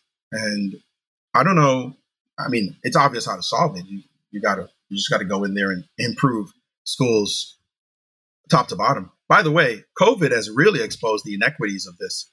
Uh, my ex-wife is the head of a department that does quality control in the school systems, and we're talking, she's just shaking her head, saying, "All of a sudden, everybody realizes how unequal it is what kids are going through. Kids were supposed to be learning from home, but don't own a laptop, or if they're home with two or three brothers and sisters, there's only one laptop in the house.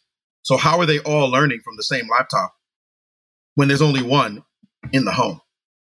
And then they're dealing, if they do have it, with poor Wi Fi because mom and dad can't afford that. There's just some basic inequities that are across the board that people are now having to deal with now that this pandemic has hit us. Their eyes are open saying, oh my God, how are we going to teach these kids? And for the next, we're talking about potentially for the next year and a half, these kids are going to fall behind even further. It's, it's heartbreaking. Yeah, it's a, it's a terrifying and awful prospect. And like you said, I think COVID and all of the recent events have act as a kind of a force multiplier on the pressure mm-hmm. in the container and have shown the cracks just how severe and how many of them there are. As you're talking, I want to mention two organizations that people might want to check out. They're not systemic solutions. In other words, they're not top to bottom fixes, but I do think they are of great value. One is donorschoose.org. Uh, which allows you to help provide resources to teachers specifically who are under resourced with kids who need basic materials in many cases. Yep. They don't That's have books, they don't have pens.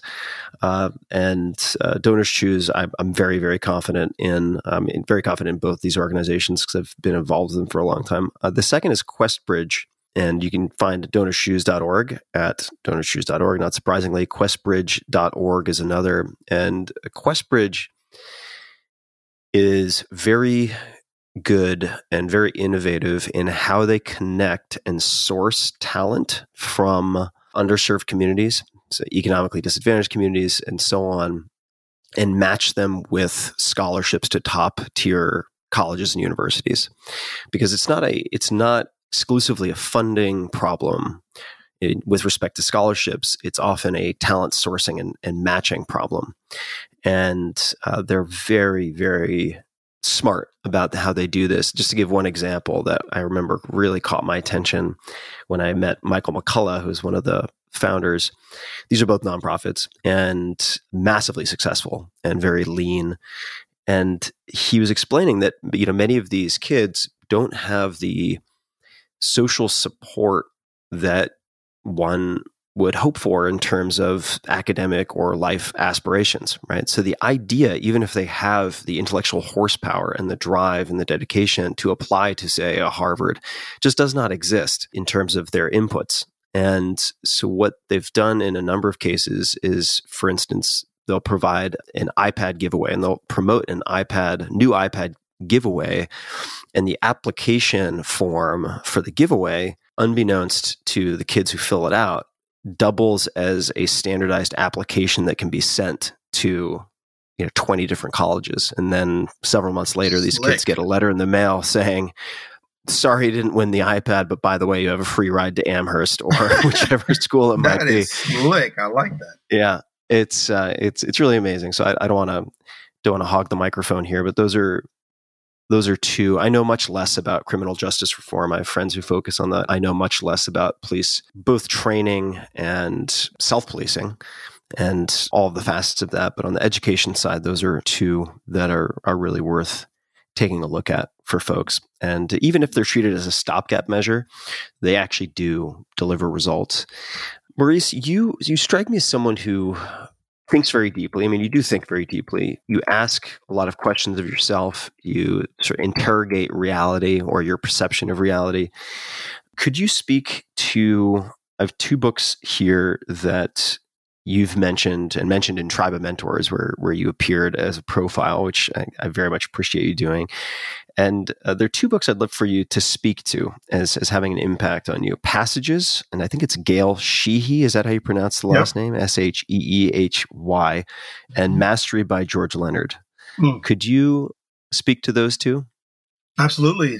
Passages. I read that book as a teenager, late teenager, 18 or 19. I had just gone through a pretty rough period of changing. Actually, I can't even call it changing, literally dropping friends in my life because I felt like those friends weren't about what I wanted to do. And I felt I needed to go in a different direction. And so it was a, a lonely period for me, a transition between great friends and and the next set of friends that I would have. And this book, uh, Passages, was about the passages of a man's life.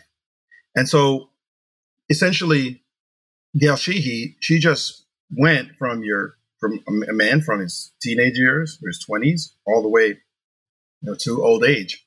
Every decade, giving them broad strokes of what would happen to you as a man during those decades of course you can't be specific everybody's going to have their own experiences but you know by and large you're going to go out and get work and, and uh, you're going to go out of school you're going to go get work you're going to try to establish yourself somewhere along the line you're going to get a significant other eventually you're going to have children You- you're going to go through that father period some someplace you're going to have a middle age crisis somewhere uh, along the way uh, your identity is going to shift a few times uh, as you challenge yourself and then at some point, you're going to become settled in who you are. You're going to come to a different level of acceptance.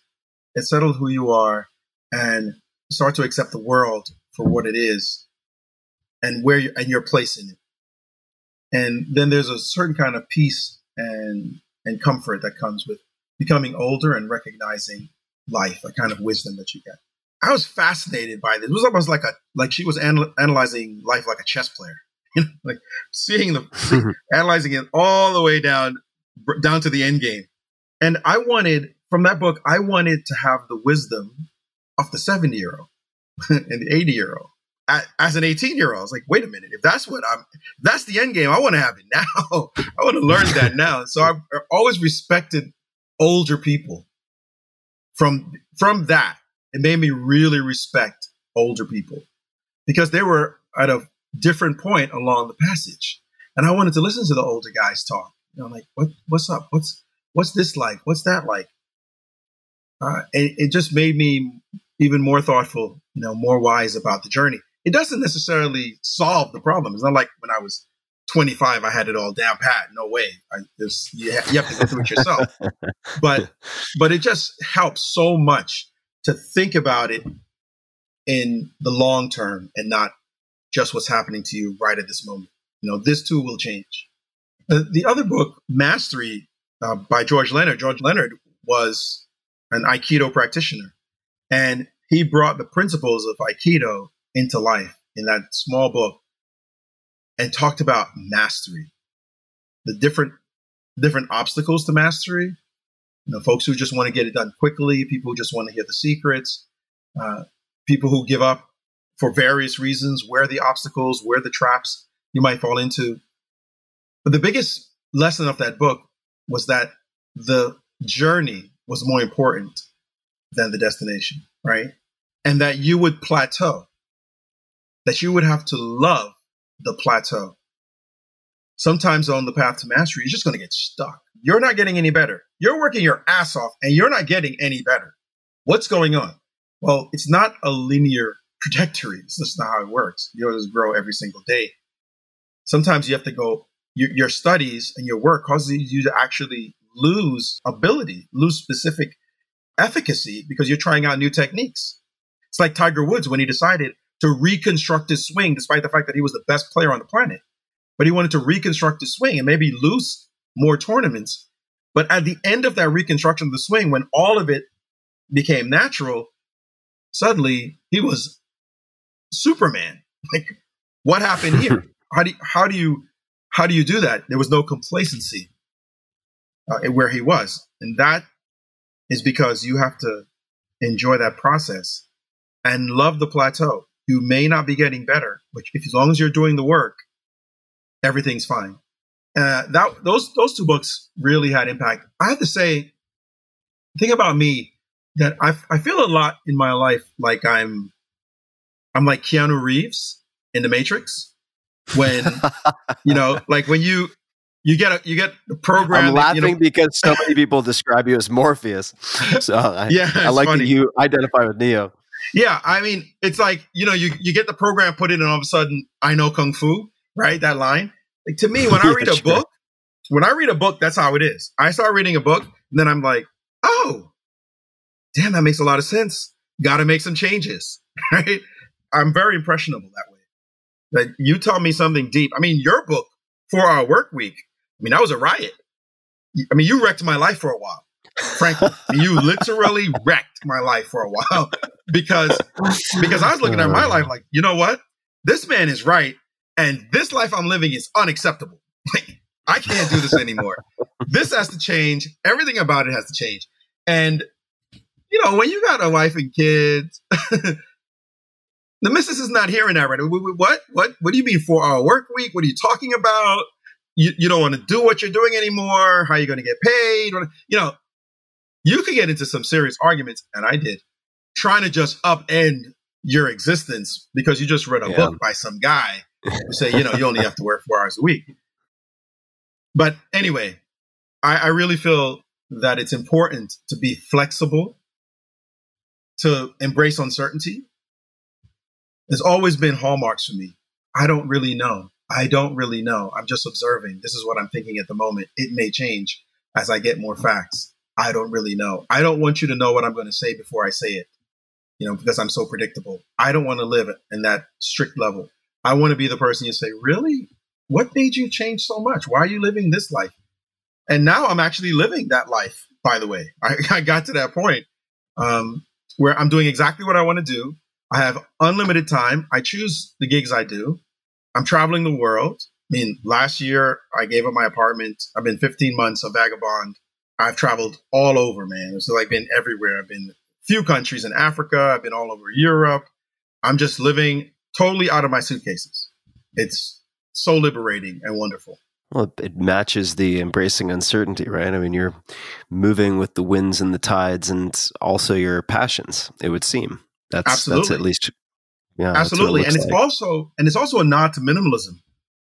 Because Hmm. when you're living out of suitcases, they want it to be 50 pounds. Like this is not 50 pounds. Take whatever's in here and put it in your other your small bag. It's like I need everything that I have with me, man. What do you mean? You know, Tim Ferriss says I can. I'm, I'm supposed to have this.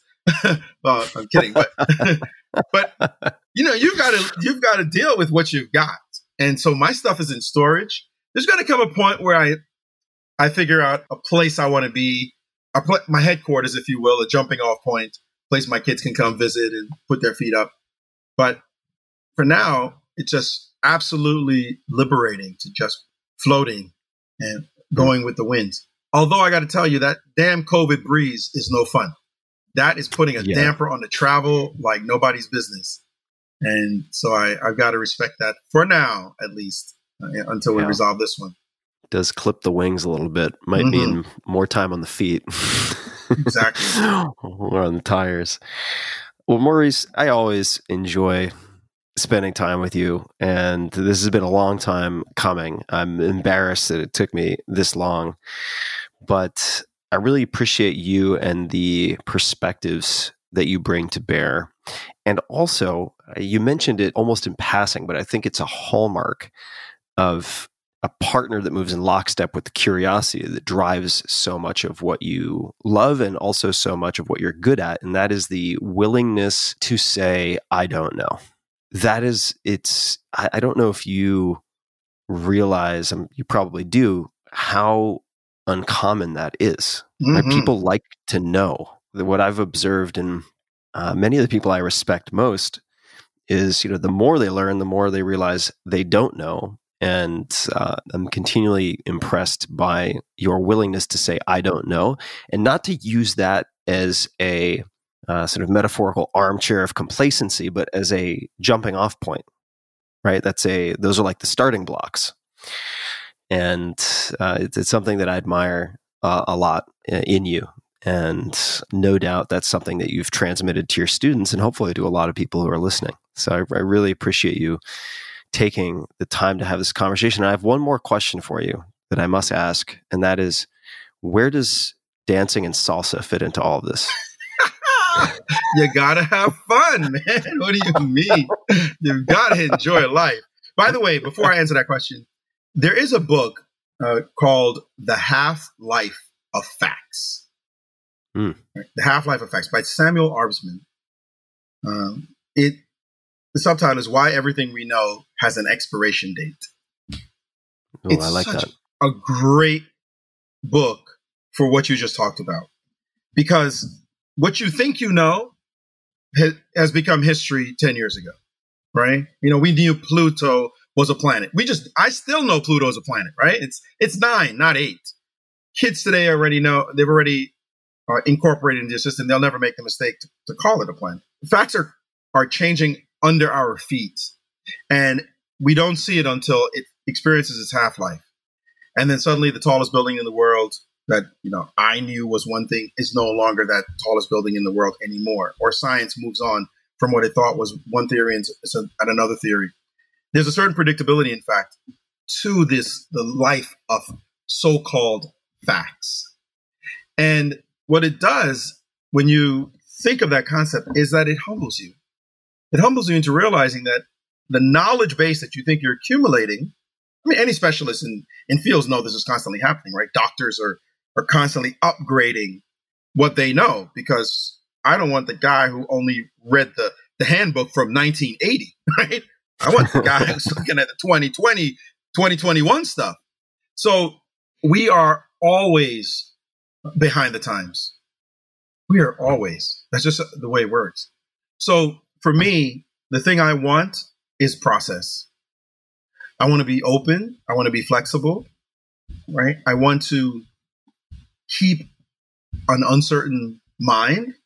I want to be as least prejudicial as I can be so that when that new interesting data comes in, I'm ready to throw everything out that I thought and embrace this new idea.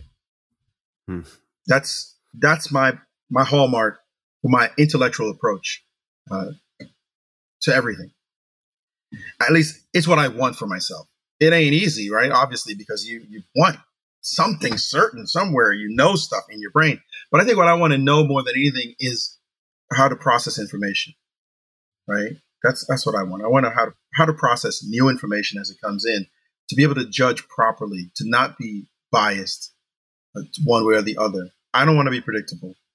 I I just don't want you to know exactly what I'm going to say before I say it because that's what you knew I said 20 years ago. Uh, I can be different. I can be completely changed. That's cool. It means I'm growing and we're all growing. And I don't want to be the same person I was at 30 thinking I knew it all and I'm the same person at 50. No way. I've grown way beyond that. And one of the ways I've grown, of course, is with salsa dancing and bachata. Uh, I love to dance. I've danced just music itself, you know, for a long time. But but in the last six or seven years, saw a friend of mine doing salsa, and he convinced me to start it, and I fell in love with it. Latin music, which added to then being Latin culture. I'm totally immersed in studying Spanish right now. I studied Spanish back in in middle school in the worst way you can study. You know how we study languages and we forget that stuff. Now I'm immersed myself. I'm personally invested. I'm like I'm studying chess. Is how much I'm studying Spanish. I'm watching uh, Mexican telenovelas. I'm, like, I'm taping them. So I oh, wait a minute. What I closed caption. Okay, what was that word? All right, let's go. Boom. Meantime, I'm watching the story. I mean, I'm hooked, man. I'm so hooked. and it's it's very funny to to see, but like to me, that's how you stay fresh. That's how you stay fresh. Now I've studied French as well. My father lives in France, so I visit him and been to Paris many times for chess stuff. So for me, travel, learning languages, and exploring the world is my greatest joy. Really, that's my greatest joy in life. And mm. part of it is the dancing. And there's nothing like having something like salsa and bachata, which is which is a you know, different form of, of Latin dance, which is my favorite one over salsa, in fact. But there's nothing like having that wherever you go because it's just like chess. I can always find a game, find a club where people play chess in any country I go to. I can always find a salsa club. Always. Always. Yeah. So wherever I am, I'm making friends and I love it. Yeah. Que chingón. Que chingón. You're going to get all sorts of interesting slang in the Mexican telenovelas. and uh, there's also a, a, a, there's a Spanish podcast made by Duolingo that you might want to check out. It's um, also really really helpful. I ended up with a somewhat hilarious uh, mongrel version of Spanish from spending time in Argentina, which has a very very particular mm-hmm. accent to it and grammar to it. Uh, but uh, I love it. I love it. You're, I, I, I would imagine at some point you're going to find your way to Cuba. Uh, oh yeah. I've I've not yet been, but if uh, I can't help you with the salsa, but if I can help in any way with the Spanish, please let me know. And this is just great, Maurice. Uh, I, I hope we get to hang again in person at some point soon, and people can find you. I hope they find you. Check you out, mauriceashley.com. They can find you on Twitter at Maurice Ashley. Uh, and I'll include links to all this at tim.blog uh, forward slash podcast. Actually, you will have your own URL, which is uh, for the show notes of this episode, tim.blog forward slash Maurice. And then on Facebook, it's Grandmaster Maurice A, Instagram, Maurice Ashley Chess. Of course, I'll link to all of this. And I will also link to the the video clip from the TV show where you are just in Jedi fashion going toe to toe with this trash talker in New York City in the park, which is just an incredible video. Everybody should watch it. It's it's one of my favorite pieces of television, and I'm, I'm biased, of course, because it was on the show, but it's just fantastic. So that I got to tell you, uh, yeah. I got to tell you, it's funny because the only reason I was in that park was because you were playing one of those hustlers yourself, and and I remember yeah. when your producer said. Uh, Tim's going to study chess for two weeks, and then go try to play one of those hustlers. And I was like, really? Good luck with that. He's in yeah, trouble. Yeah. and yeah. Uh, you had some trouble. You had your hands full with oh, yeah. I had my hands full. yeah, yeah. Oh, I had my hands full. There, yeah. That was not all these episodes. Uh, turned uh, turned out with me uh, on top of a, a, float going down a parade and after my victory lap and also that episode included a, a disproportionate amount of ass whipping and receiving ass whippings because not only was there the chess piece, which was just like jumping into the deep end without checking the depth head first. There was the jujitsu piece at you know Josh and Marcelo Garcia's school, mm. and I just got manhandled. I got completely demolished. Uh, so if anyone wants to see uh, all sorts of, of, of pain and injury, uh, mental and physical, then that's a good episode. Maurice, is there anything else you would like to like to say before we wrap up? Only that I appreciate you, man. I appreciate what you're doing. Uh, watching you over the years, seeing how you've remained intellectually curious, and the way you open open up, you know, your your home, if you will, online. That is, with your hospitality to people, be able to express these great ideas that they have. You know, you you are a connector and a revealer, and you do it through your intellectual curiosity. I think that's just a wonderful thing. So keep up the great work, and I'm grateful because you have influenced me so much. Like I said, you wrecked my life, but that's a good thing. I appreciate that. that's what I want from people I call my friends. I, I Mm. wreck, you know, I, I need a, a nice life wrecking. You know, that's that's a good thing. Like just upend all the, the BS. Just come on, get that out of the way and get to the real stuff. That's what you want from Mhm. somebody. So keep wrecking people's lives, man. Just keep doing it. It's it's a good thing. It's a good thing. I'm proud of you for it. Uh, just just reconstructing the swing. Just reconstructing the swing. That's all That's it it. is. That's it. Call it what you want. Uh, Yeah, exactly. Well, I uh, I appreciate you as well, and uh, really have enjoyed this conversation, and I, and I know people listening will as well. I'll, link to everything at tim.blog forward slash Maurice. And I can't wait to hang in person soon. We can go dancing, maybe even speak some Spanish, uh, depending on where we might find ourselves. And uh, to everybody listening, as I mentioned, you can find the show notes for everything that we discussed at tim.blog forward slash Maurice. And I wanted to read a quote before we go, which I was thinking of as uh, you were speaking not too long ago, Maurice.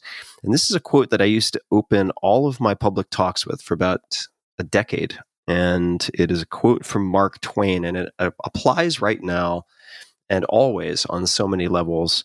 And the quote is Whenever you find yourself on the side of the majority, it's time to pause and reflect. I think that applies certainly right now and is highly, highly relevant. So pause and reflect, question your assumptions, look at not just your own needs, but you know, society's needs moving forward, because ultimately it's all intertwined. And until next time, thanks to everybody for listening. Hey guys, this is Tim again. Just a few more things before you take off. Number one, this is Five Bullet Friday.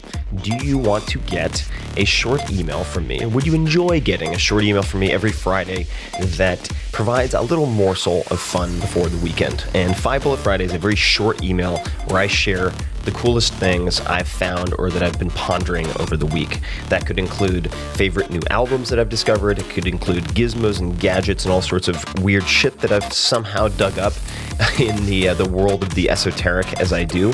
It could include favorite articles that I've read and that I've shared with my close friends, for instance.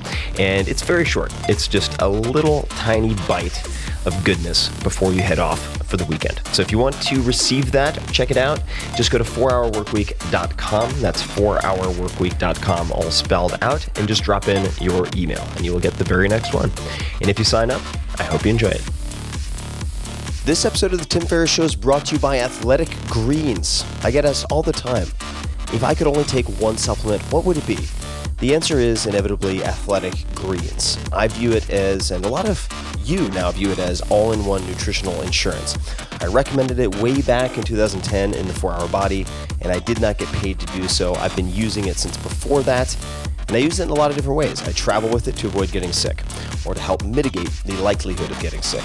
I take it in the morning to ensure optimal performance, and overall, it covers my bases if I can't get what I need from whole food meals throughout the rest of the day.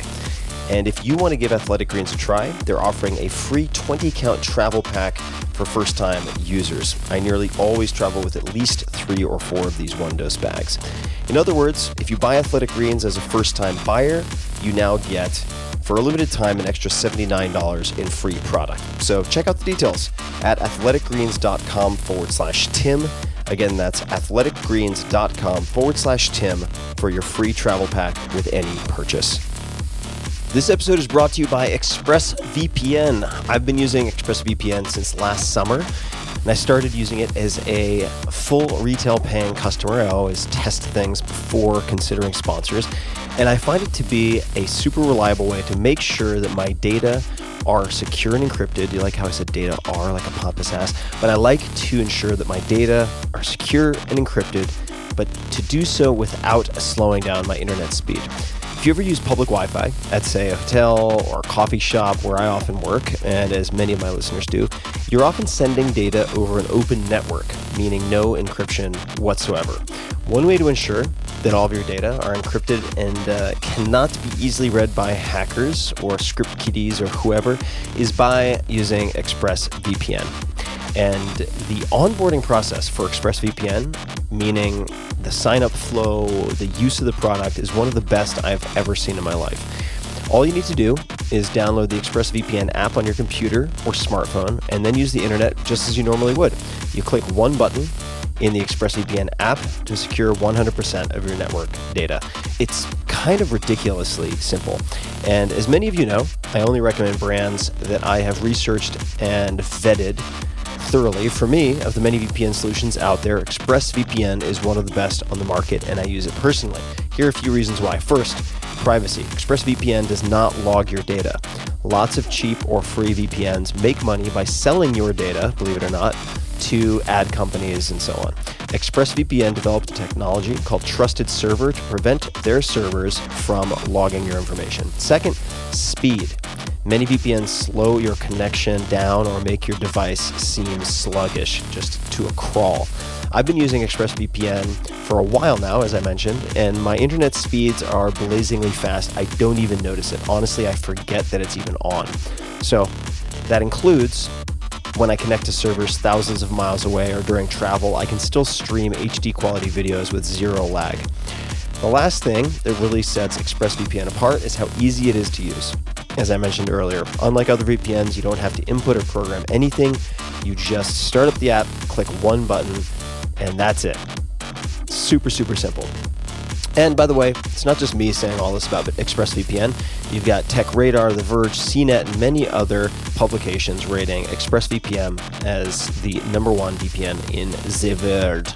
So consider protecting yourself with the VPN that I use and trust. Use my link, expressvpn.com slash tim today and get an extra three months free on a one-year package. That's expressvpn.com slash tim. Visit expressvpn.com slash tim to learn more.